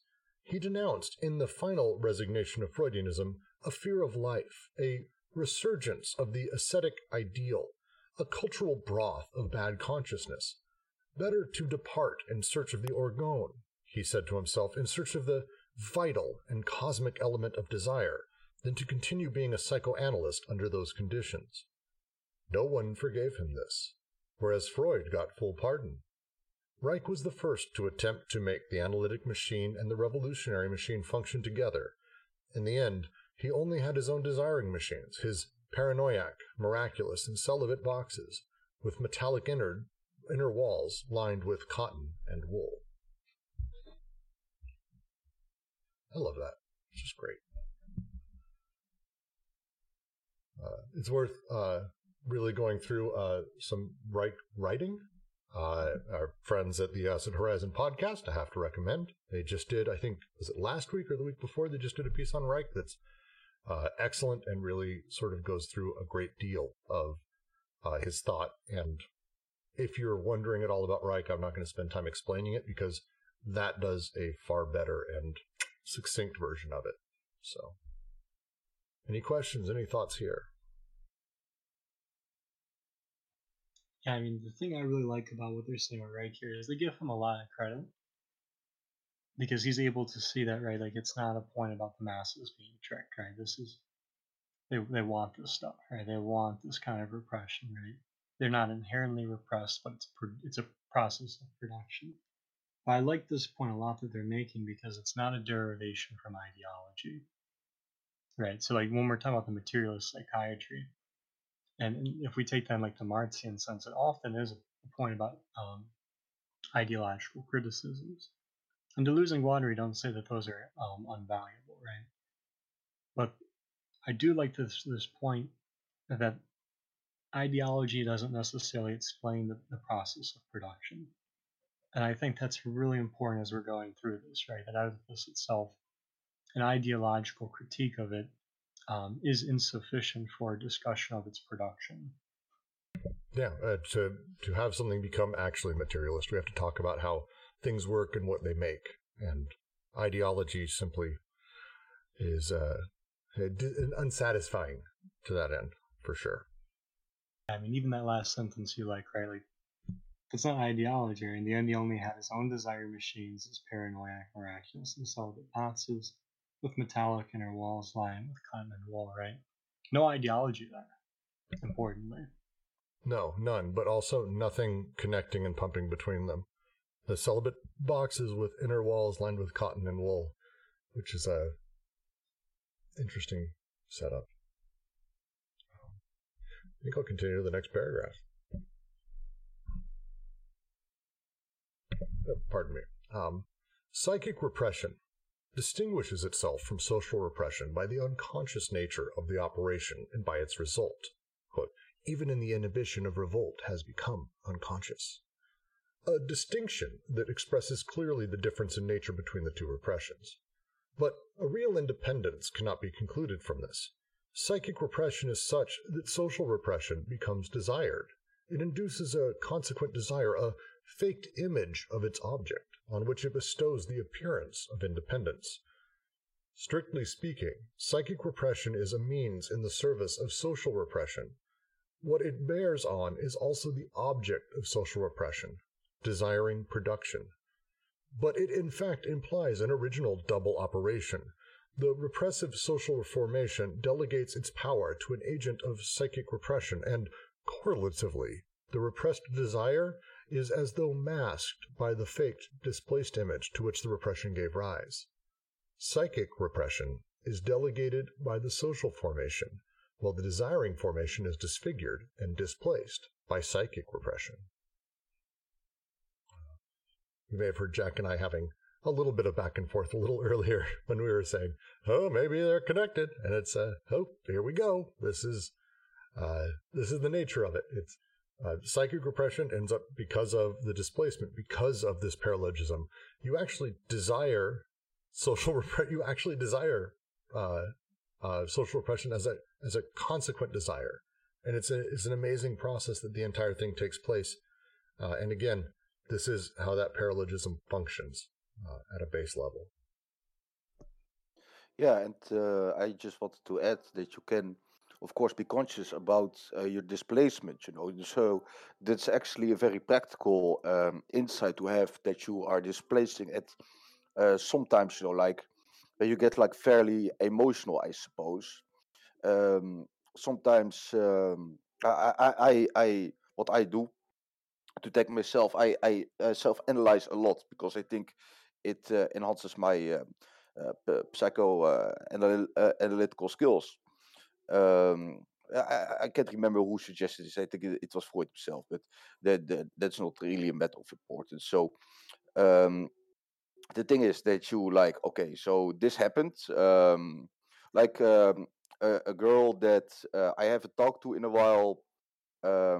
Um, I hit her up, you know, uh, uh, started the conversation, and uh, after uh, two messages, she out of the blue blocked me, which was, of course, um, I, I, I felt a, uh, a lot of things uh, because of that. But so I started basically to go uh, through these things. And then, uh, like everything that uh, popped in my head, I, I uh, basically they are like, how do you say? Um, they are they are more or less um, um, like linked, or you make them link. You you you make these connections between like different states of emotions. Like I remember, for example, uh, as a child that, uh, or maybe not a child, but uh, so, some sort of adult, like um, uh, I, would get uh, refused to participate in like um, uh, was it picked for the the football team. You know, I was picked like I don't know, not last, but almost last. That bummed me out a lot. So that was something that popped up in my head and um, I was I, d- these things so get linked to the um, initial act, and um, if you like uh, um, that be con- are conscious of that, you can say, okay, so now I am uh, I am uh, working not with with well because you, you, get misguided often like you you think you're working with okay so this girl blocked me so i'm working this out but actually it kind of um, the triggers other um, uh, scenarios which you play out, which are very familiar with, you know, because you want to put yourself at ease. That, that that's the unconscious part. That is the um, like the the unconscious desire, you know, why you desire repression. What it makes uh, you do is it it's it's basically a vice that puts you at ease as much as possible. It wants to make you relax. You know, it's it's there to take care of you in a sense.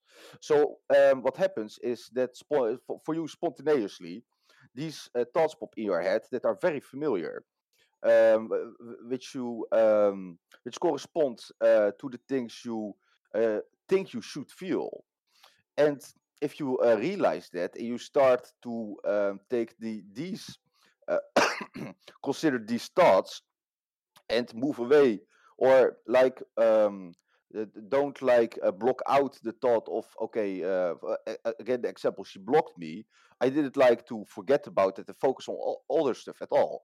I was just okay so she blocked me. Let's see what pops up. And for example okay picked last was one thing and they started to think about it yeah i'm kind of like feeling the same emotions as that time so let's see what pop, uh, popped up next and next was like um uh, you know, um, maybe uh, an argument uh, I had with my sister in which she um, made me feel like I, I wasn't that uh, well adjusted, you know, enough to uh, um, to be with um, um, yeah, yeah, yeah. To to to to, to to be in a, in a relationship is big is a little bit of a big word, to, but uh, to be relating to people, you know, um, on, on on some sort of uh, of of level, you know, which which wa- was a fairly mean thing to say to me at the time.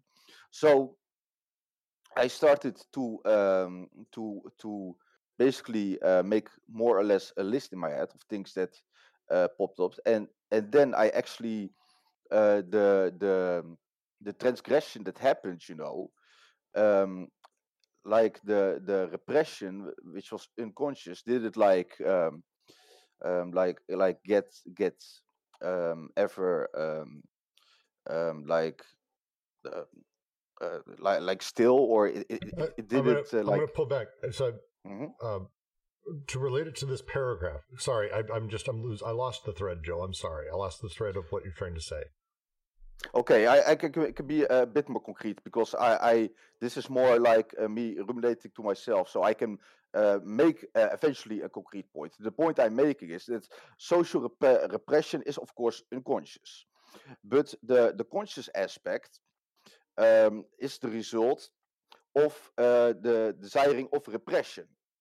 So uh, you you um, well well it- it's it's it's it's it's um, if you you can modify the desire by accepting what it gives you you know? If you are conscious that there is something that works um, repressing you you can start to decide if the if the things it feeds you are indeed repressing or not. It it does not mean that everything that um, like uh, social repression in the unconscious um, makes you go through that it is inherent to repression there is still um, um, i mean the, the- of course the process is repressing you are unaware of that so you can't help that but the result what it feeds you doesn't have to be repressing it can it can it can still function on a different on Right, a right. different level Right, right, right. so is, is, is that a, a bit more uh, a concise um, yes, bit- no, bit, that was that was better, and I think and I think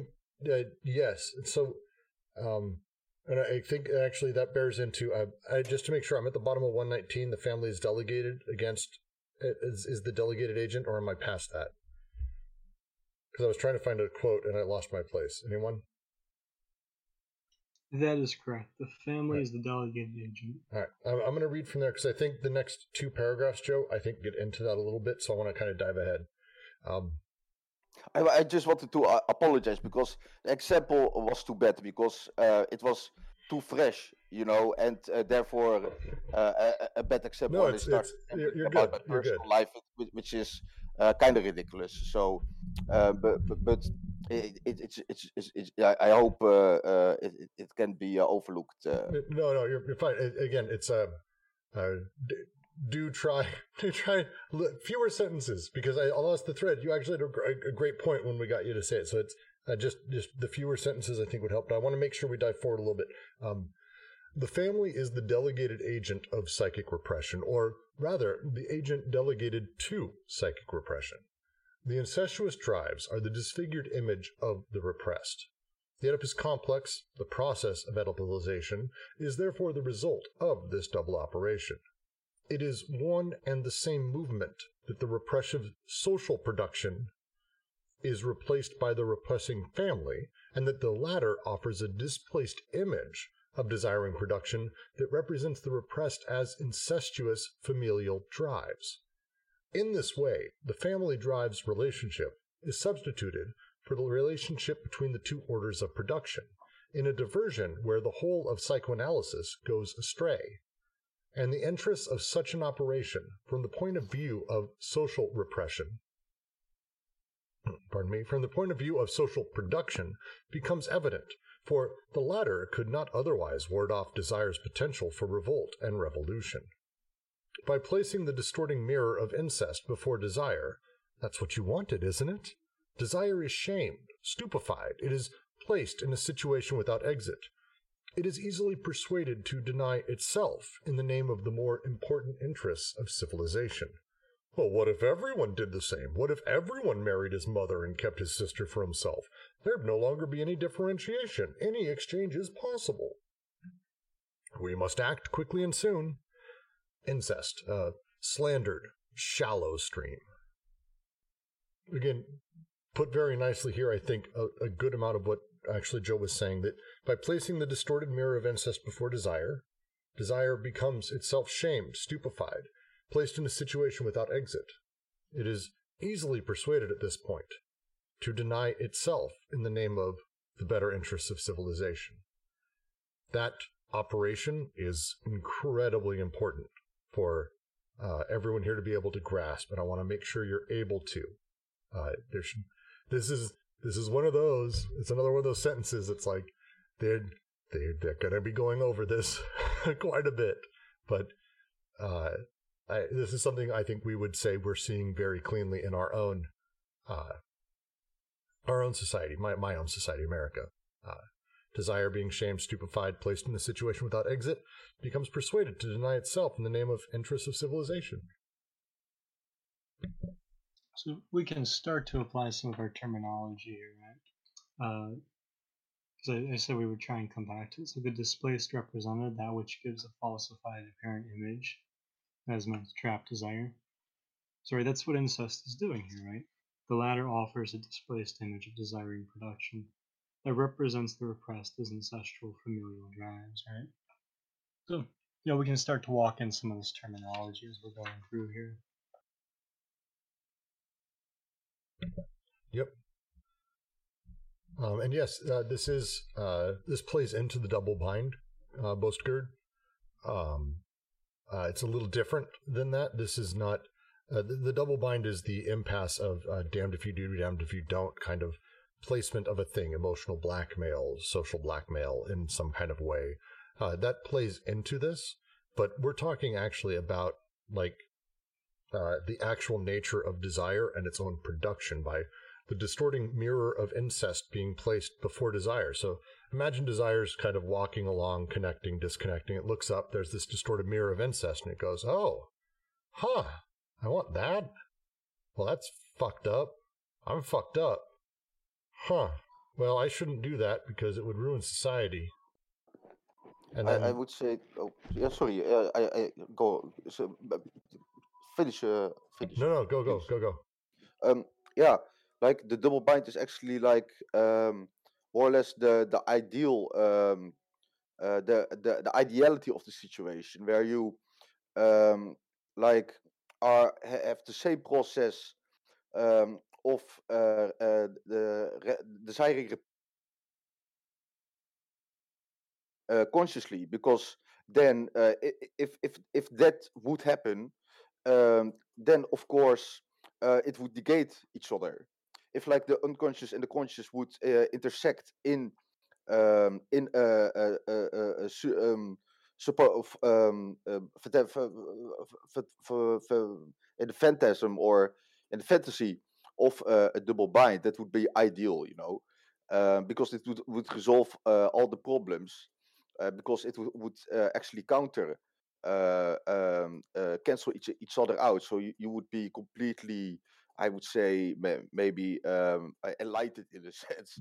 Um, Um, and uh, yeah, the, no, it, it, it's it's um, so it, it's important to identify with your unconscious, but still separate it uh, enough, you know, that um, you can uh, uh, that you know that you can't replicate it. You know, it's it's not replicatable, but Well, it it, it, gets that it gets trapped, and it's it's this last thing Jack says in the text uh, in the chat that the stupefaction of law stymify, stymies desiring production, while also displacing it. De- desiring still goes. Like it's not like desire goes. Oh, I guess I'll stop here. Like it's got stuff it wants to go with, and it sees this distorted mirror, and it goes, "Oh, cool, I'll want that." Well, I guess I'll avoid that, and it's like the double bind plays into it, but this is not the double bind. This is specifically uh, the paralogism of displacement. Like I just want to be very clear about that. This is specifically that. The double bind plays into this. Like all of these things are like all these things play in. There's no such thing where I'm like, well, today I'm being affected by the double bind. Tomorrow I'll try a little bit of the third paralogism. like it's this shit's always happening in a lot of different ways to us, and it's very complex, sort of multi-layered reality. Um, Mhm. But but but let's say uh, I I uh, uh, let's like to to make uh, to put my uh, uh, point in analogy like it's it's like your so your unconscious desired repression uh, comes up with the idea um, okay I want to fuck my sister uh, for example and then if you like consciously uh, want to fuck your mom like the situation gets totally resolved because um, you are you are um, th- then uh, totally comfortable with the idea of incest on both uh, layers, and then you uh, uh, can escape, you know, the um, the the the mirror. Um, Oh, you're I'm- not, I'm longer, not- longer looking in the mirror, I think, and I'm not sure. I, Um, I'm not sure. I'm with. That, I'm not sure I go that far. I think. Uh, so for me, the the escape here is about understanding that the prohibition in the first place is absurd, and that that frees your desires to have other connections and do other things. The the nature of uh, the incest prohibition, for example, as a base layer of society that needs to affect us, is insane. I it, it doesn't have to be its own thing. That um, that there's there's other reasons that we have such things, and we don't need to necessarily have prohibitions. I, I- I'll try a little, a little of the uh, dialectic. So again, the, the, the same example. So uh, your uh, unconscious um, uh, the desired rep- repression feeds you. Uh, you want to, want to fuck your mother, and oh, uh, sorry, all the way around. Uh, uh, all the way? Ah, it doesn't matter. You uh, feeds you. Uh, I want to fuck your mother, and you actually want to feed your sister. Like uh, I want to fuck your sister. Then the uh, fucking um, of your um, mother, the the the part you know, um, gets because it's similar, gets overcoded. It gets overcoded with something else. So the only thing that uh, that uh, keeps existing is the base base difference between sister and mother. That's the only thing that keeps existing, you know, because you're you're in unconscious. uh, Um, because it's repressive, you know, automatically blocks out the similarities in your conscious. No, no, no, no, no, uh, no. There, there's no such thing as mother or sister in your unconscious. Nee, that, that's what I'm I'm saying. So in consciousness, you in consciousness you differentiate between uh, mother and sister. The only part that ge- gets overcoded is uh, the incest prohibition, which is of course a big problem in the in the unconscious. So if if those are similar, you know, if if you like have the desire to again have incest uh, incestuous intercourse with your mother, and if you are unconsciously and if you have conscious desire of having incestuous um, um, uh, inter um, like um, This is this is this is going to be a larger discussion. I want to try to. We've got like 20 minutes left. I want to try to get through two more pages because I really don't want to have to redo like an entire talk on just one page of this. Let's let's schedule some time to, to go through this and have this discussion because I think it's worthwhile. But uh, for now, I just want to like tear through the text. So we're going to keep uh, pushing through. Any any any questions or comments on this paragraph specifically interpreting issues you're having, other things like that? Well, I, I'm just fascinated by the concept of the double bind in um, uh, in regards to Uh, this. I know, so, but it's uh, I, I get, it's it's, uh, just, it's a discussion to have, but that's it's it's not part of this. Like it's it's literally like the answer for real quick for Boskert is no, this isn't the double bind. Is the answer. It's part of this whole thing and there's a larger discussion, but it's not what he's discussing here. Uh, yeah, I disagree insofar as like when you put it into consciousness in, in either case, right? We're moving toward no, no, no, no, intentionality. no, no. I, I'm asking. I'm not not that. We'll discuss that another time. I'm stopping this. But this is a long discussion. I'm asking specifically: Is the double bind being discussed here? Oh, okay. In that respect, it has a place, but like you said, it it has a place in service of the fourth paralogism, right? So it it is happening in terms of like when they say desire, as I said, like when when desire is stymied in that, there is a point in which there's um for the displacement, right? When we're talking about the double bind, we're talking about, in a sense, it's a certain stymie, but there's a functional stymie, right? So in the way that the desire machines would operate, there is right the functionalism that the, the body organs would have. But then when we're talking about the stymie that the the paralogism and, and the uh, displacement produce, right? With this, this point about the paralysis, that's the that's the impasse where desiring production is producing, and yet it finds itself mere, uh, faced with an image of that that sort of stupefies it, and so uh, in doing that, right, the the larger point for the double bind here would be that there's a point about the functionalisms in that mirror, right? So the the unconscious, in that sense, is it's, they're sort of suggesting the unconscious is almost seeing a reflection of itself producing incest, right? And that's the functionalism of the double bind there that kind of creates the stymie, but is not produced by the unconscious, right? This is where that tension really builds. That's all I have, Brooks. Cool. Um, I will continue the next paragraph so we can keep charging through. Although we can see social production's interest in such an operation, it is less clear what makes this operation possible from the point of view of desiring production itself. We do have, however, the elements of a response.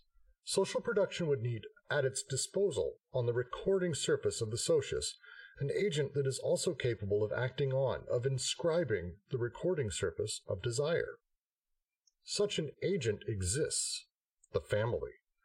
It belongs essentially to the recording of social production as a system of reproduction of the producers, and, doubtless, at the other pole, the recording of desiring production on the body without organs is brought about through a genealogical network that is not familial.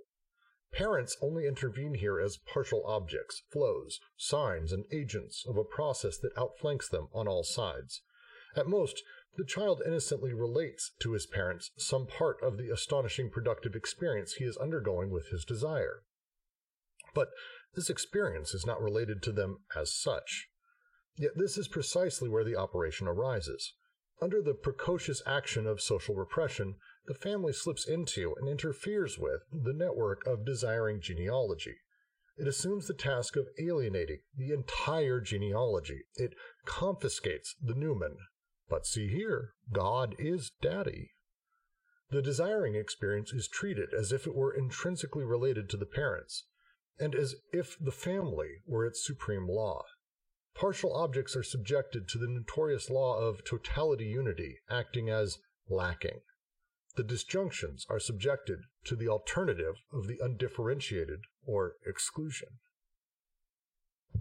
Yes, uh, Bosker, because I said so, becomes a, a brutal cudgel. Um, the thing to go back to again, uh, they're very clear here that the family is impressing upon children. It's as, as I described earlier, uh, me and my wife, uh, to our son, we intervene in essentially his entire life. Uh, we will for a while, but we don't do it as mommy daddy. We, we as mommy daddy are partial objects. We're elements that are part of everything that happens sort of around us and outflanks us on all sides, as they say. Uh, at most, the parent is uh, related in some part of the astonishing productive experience the child's go undergoing with the desire, but it's not related to them as such. It's not that everything becomes daddy or becomes mommy. It's sort of the relationship of that, that things are related to or through or with mommy daddy. Um, and then uh, that social repression comes in. and the family becomes the rules. The name of the father, for example, as Lacan may call it, um, or the the weak mom, I think, is uh, another standard in this bearing straight. It, we, we have these representations then formed for us and sort of presented for us, despite not really having that be the nature of how desiring production creates relationships or or builds a child's body without organs. It's a really fascinating breakdown of it. Are there any any questions on this? Any issues with the phrasing that they have, wording? Because it's a complex thing. I think generally we've been on track for this, but it's worth asking. I like that you're bringing the body without organs in here and that, right? Because they, like when they say God is, uh, I'm sorry, it confiscates the Numen, but see here, God is daddy, right? We are talking about the synthesis of recording and the synthesis of distribution more, um, more largely, right? And I, I think that's really important here when we talk about the genealogy and that, because we are talking about what gets recorded in the body without organs, but also the distribution of um, libidinal energy. Yeah, well, and it's the last little bit here is uh, really interesting phrasing that partial objects are subjected to the notorious law of totality unity acting as lacking. Uh, everything my son experiences through me or with me or at, with me as a partial object. Uh, there's like an edge of daddy involved in all of it. Like there just is, and he he pretends that he's daddy, and there's some things he relates directly to me. But uh, if if we sit here and we say, "Excellent, Daddy is a thing. He is the the the concept. He is the idea, and he is God." Suddenly, the totality, the partial object I am that he's relating to, becomes a totality that is by nature repressive. It it acts as lacking. I'm no longer uh, just like Brooks the dad who like I'm just a dad to him. Like I'm being I'm dadding. I'm dadding. I'm not like dad. But if I were to tell him like I'm dad, you do what I say, that's a different mentality. Now this now this idea of dad is has to be a whole thing. It's no longer just this sort of edge thing, this this partial object. And this completely fucks everything up. This fucks the whole report recording process up. As the final line says, the disjunctions are subjected to the alternative of the undifferentiated or exclusion. This is, again, another paralogism uh, comes into play here. Yeah, you've got to keep in mind how something like that in a paralogism is created. Right? We're talking about how one of the partial objects, right, becomes detached, right, and transcendent. And this affects the signifying chain, right? So, you know, they, and they're going to go right back to it in a few paragraphs. So I won't go too deep into it here. But the, the creation of lack is, is a point about how something gets detached and made whole. Um, and that affects the distribution, right? Because at that point, we are reaching the double bind, right? We're reaching a, a an exclusive uh, use of functionality here, which I like their point here, is alienating from the uh, what's on the body, the organs, right? It's alienating from the the different distributions, the different uses that have been made of these partial objects. So I like their their point that it, it affects that quite directly. Agreed. Uh, I will continue. The family is therefore introduced into the production of desire and will perform a displacement, an unparalleled repression of desire, commencing with the earliest age of the child. Social production delegates the family to psychic repression, and if the family is able, in this manner, to slip into the recording of desire, it is because the body without organs on which this recording is accomplished already exercises, on its own account, as we have seen, a primal repression of desiring production. It falls to the family to profit from this and to superimpose the repression that is properly termed secondary, this being a function delegated to the family or one to which the family is delegated. Psychoanalysis has clearly demonstrated the difference between these two repressions, but has not shown the scope of this difference or the distinction between their respective regimes. That is why psychic repression, in the strict sense, does not content itself with repressing real desiring production, but offers a displaced apparent image of the repressed by substituting a familial recording for the recording of desire. Desiring production taken as a whole does not assume the well known Oedipal figure, except in the familial translation of its recording. Translation, betrayal. I actually think I want to just go to the next paragraph. Uh, we're two away from the end, and I just think I'm, I'm going to continue. At times we say that Oedipus is nothing, almost nothing, within the order of desiring production, even in the child. At other times we say that it is everywhere, in the enterprise of domesticating the unconscious, of representing desire and the unconscious. To be sure, we have never dreamed of saying that psychoanalysis invented Oedipus. Everything points in the opposite direction. The subjects of psychoanalysis arrive already Oedipalized. They demand it. They want more. Newsflash Stravinsky declares before dying, My misfortune, I am sure of it, came from my father's being so distant with me, and from the small amount of affection shown to me by my mother. So I decided that one day I would show them. If even artists give in to this, it would be a mistake to stand on ceremony and hold to the ordinary scruples of a diligent psychoanalyst. If a musician tells us that music does not attest to active and conquering forces, but to reactive forces, to reactions to Daddy Mommy, we have only to play again on a paradox dear to Nietzsche, while barely modifying it. Freud as musician. I will continue. No, psychoanalysts invent nothing. Though they have invented much in another way and have legislated a lot, reinforced a lot, injected a lot.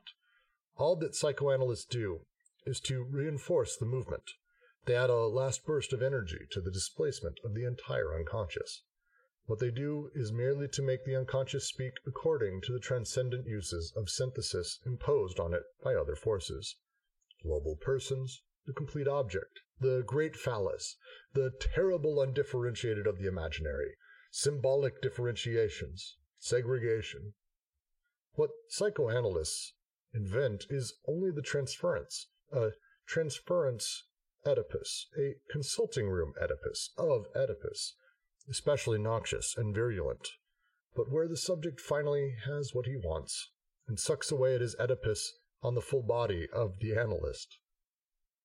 And that's already too much. But Oedipus takes shape in the family, not in the analyst's office, which merely acts as the last territoriality. And Oedipus is not made by the family. The Oedipal uses of synthesis, Oedipalization, triangulation, castration all refer to forces a bit more powerful, a bit more subterranean than psychoanalysis, than the family, than ideology, even joined together.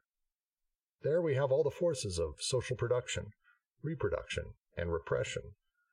This can be explained by the simple truth that very powerful forces are required to defeat the forces of desire, lead them to resignation, and substitute everywhere reactions of the daddy mommy type for what is essentially active, aggressive, artistic, productive, and triumphant in the unconscious itself.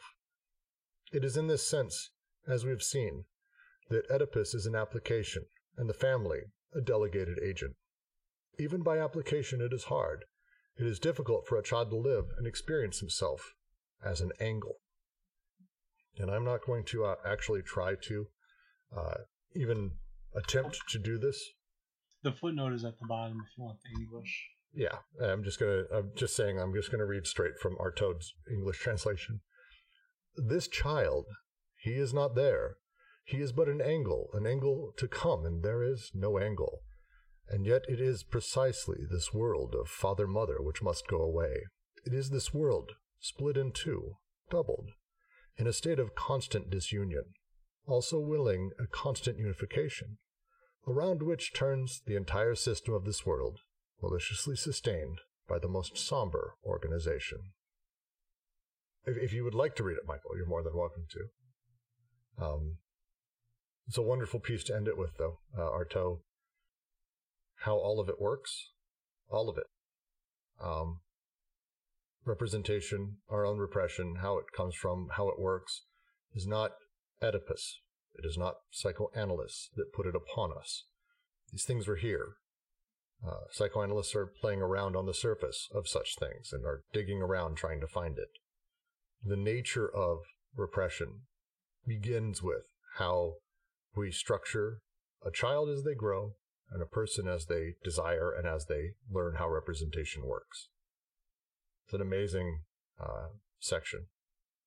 I adore that ending so very much. Any thoughts? Any questions? Any comments? I uh, yeah, definitely like uh, the the part where uh, he says, uh, of they they say of course that uh, everything which the unconscious does is uh, making speak um, uh, according to transcendent um, um, um, customs uh, and, and so on. Uh, th- that is actually the exact same point which Sartre makes in Being and Nothingness, but he concludes that um, therefore the unconscious does not exist. And uh, here they attribute it to um, uh, uh, uh, more, yeah, it, it, it's pretty, it's actually kind of unclear or obscured.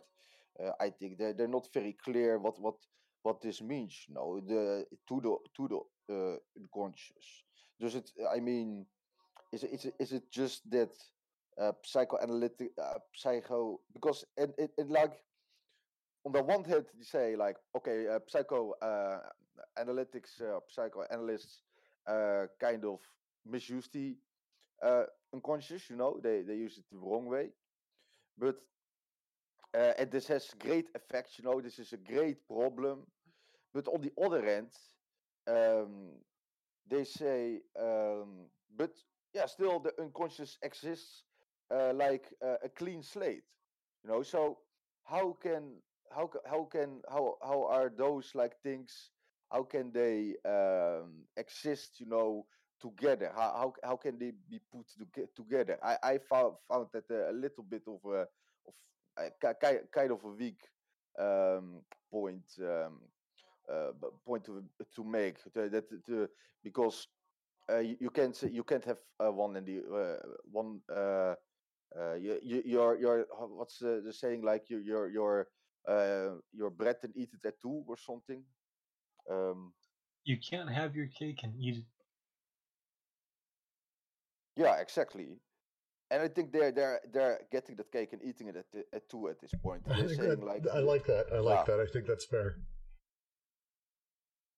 See, I actually disagree though because I think that argument only works if if you're gonna follow Sartre and, and go for something like um right the move that you know consciousness becomes the a way of dealing with this whole thing right and intentionality. And you know like you could go that way but for Deleuze Guattari I, I think that will be insufficient because it at best um one they don't agree that the unconscious doesn't exist but more so like when they're when they're setting up this process and everything right particularly the, the psychoanalysts and the transference they're mhm. talking about how psychoanalysis here um, transfers desire in a sense, right? So this is a wonderful play on displacement because it, it's really clever use of the transference here, in that what the unconscious produces, transference, right, transfer. mhm, gets Mm, transferred, right? So it gets displaced onto something else. Here we're talking about incest now. Now, in terms of the unconscious and that thought, its production, like at best, I think you can only argue that with consciousness you can work with the pre-conscious, right? It's not going to get you, um, at least for and Guattari, it's not going to get you um, into the actual production of the unconscious and uh, everything it produces in terms of subjectivity, disjunctions, and connections, right? Uh, sorry, was that a question or a, um, uh, hypothetical? Ah, it's a, a mannerism of mine. No, uh, it's it's not going to take you fine. that far back to put it in, in a statement. Hmm.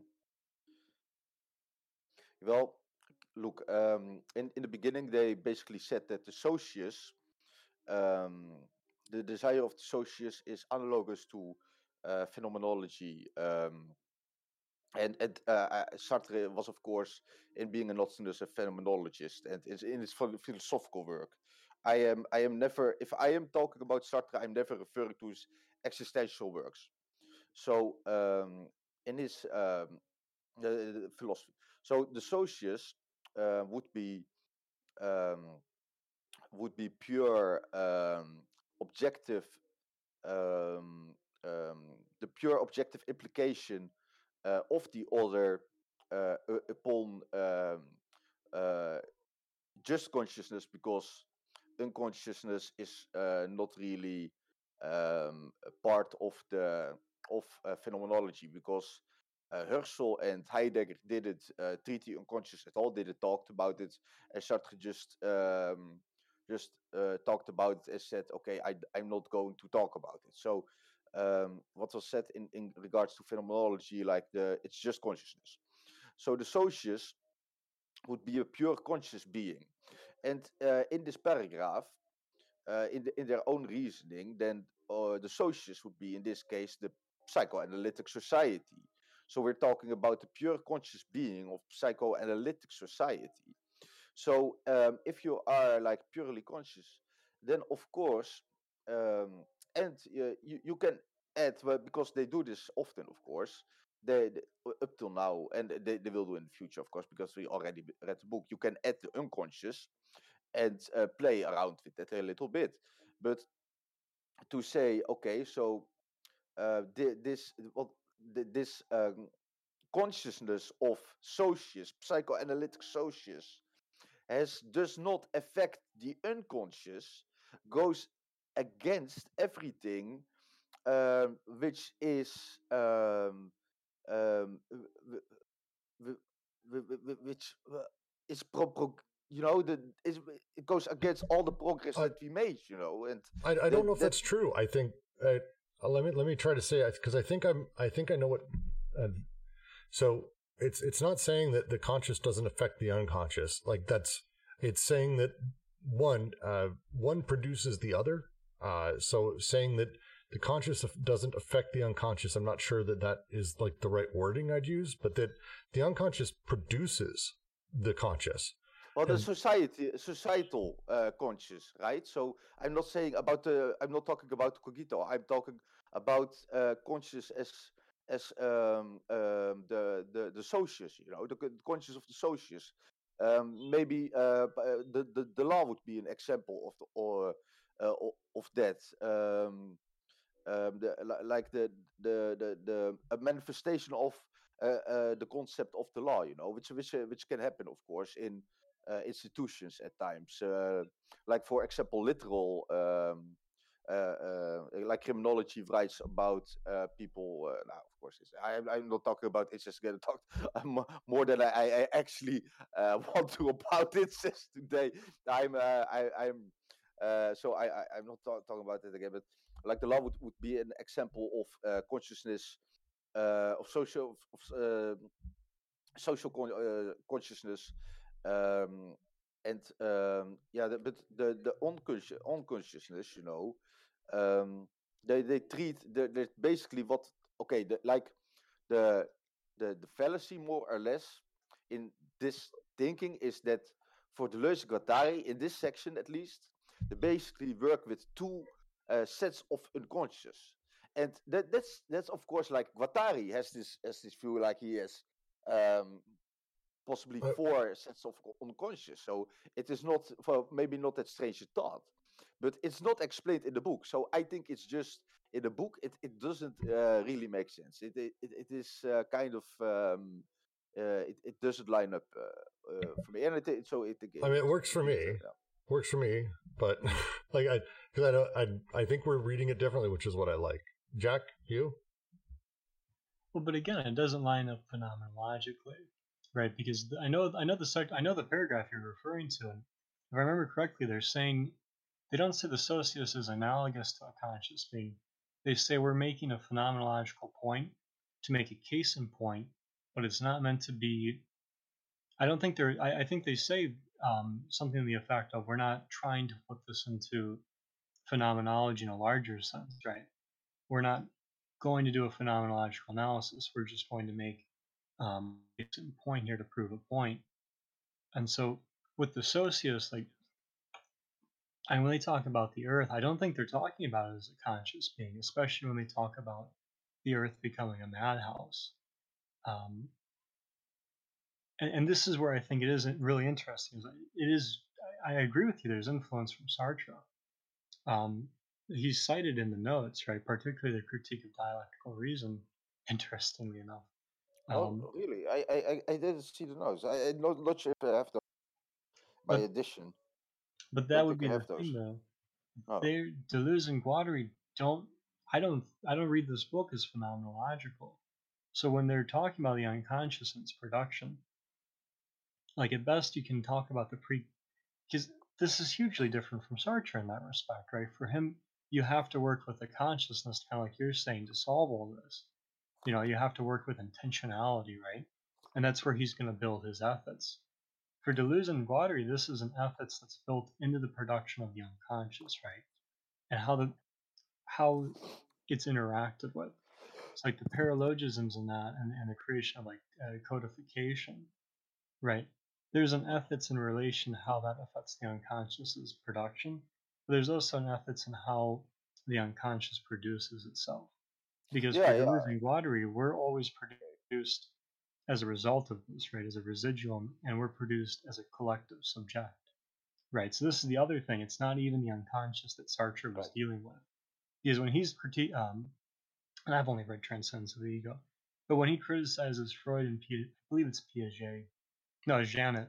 When he criticizes Freud and Janet, right, he's working with a very personal unconscious, right, that each Mhm. person has. Deleuze and Guattari don't have that confine. And that's a huge difference from early Sartre and probably his later work too. Oh, okay. Yeah. Well, does anyone have any questions? that was way more complicated there. I like it. It's just what, like, I now have fucking questions because I don't know Sartre very well. Like, I can't even have this discussion. Let's, um, I, I will say I we did do have enjoy Michi starting, Transcendence of the and so that so Ken's gone. Uh, we're finishing up here. Uh, any last notes or comments, Boastger? Did you have a good time? All right, good. I'm gonna go ahead and close out the recording now, and we can continue talking. I just need to. I've, I've got work to go do, so uh, I'm Bye. glad we got through it. This is this works. Thank everyone for joining us today. Uh, this was great. This was fun. I like it. I, I just wanted to say, for what it's worth, I did enjoy Transcendence It is a good essay. I just don't think it's what they're doing here.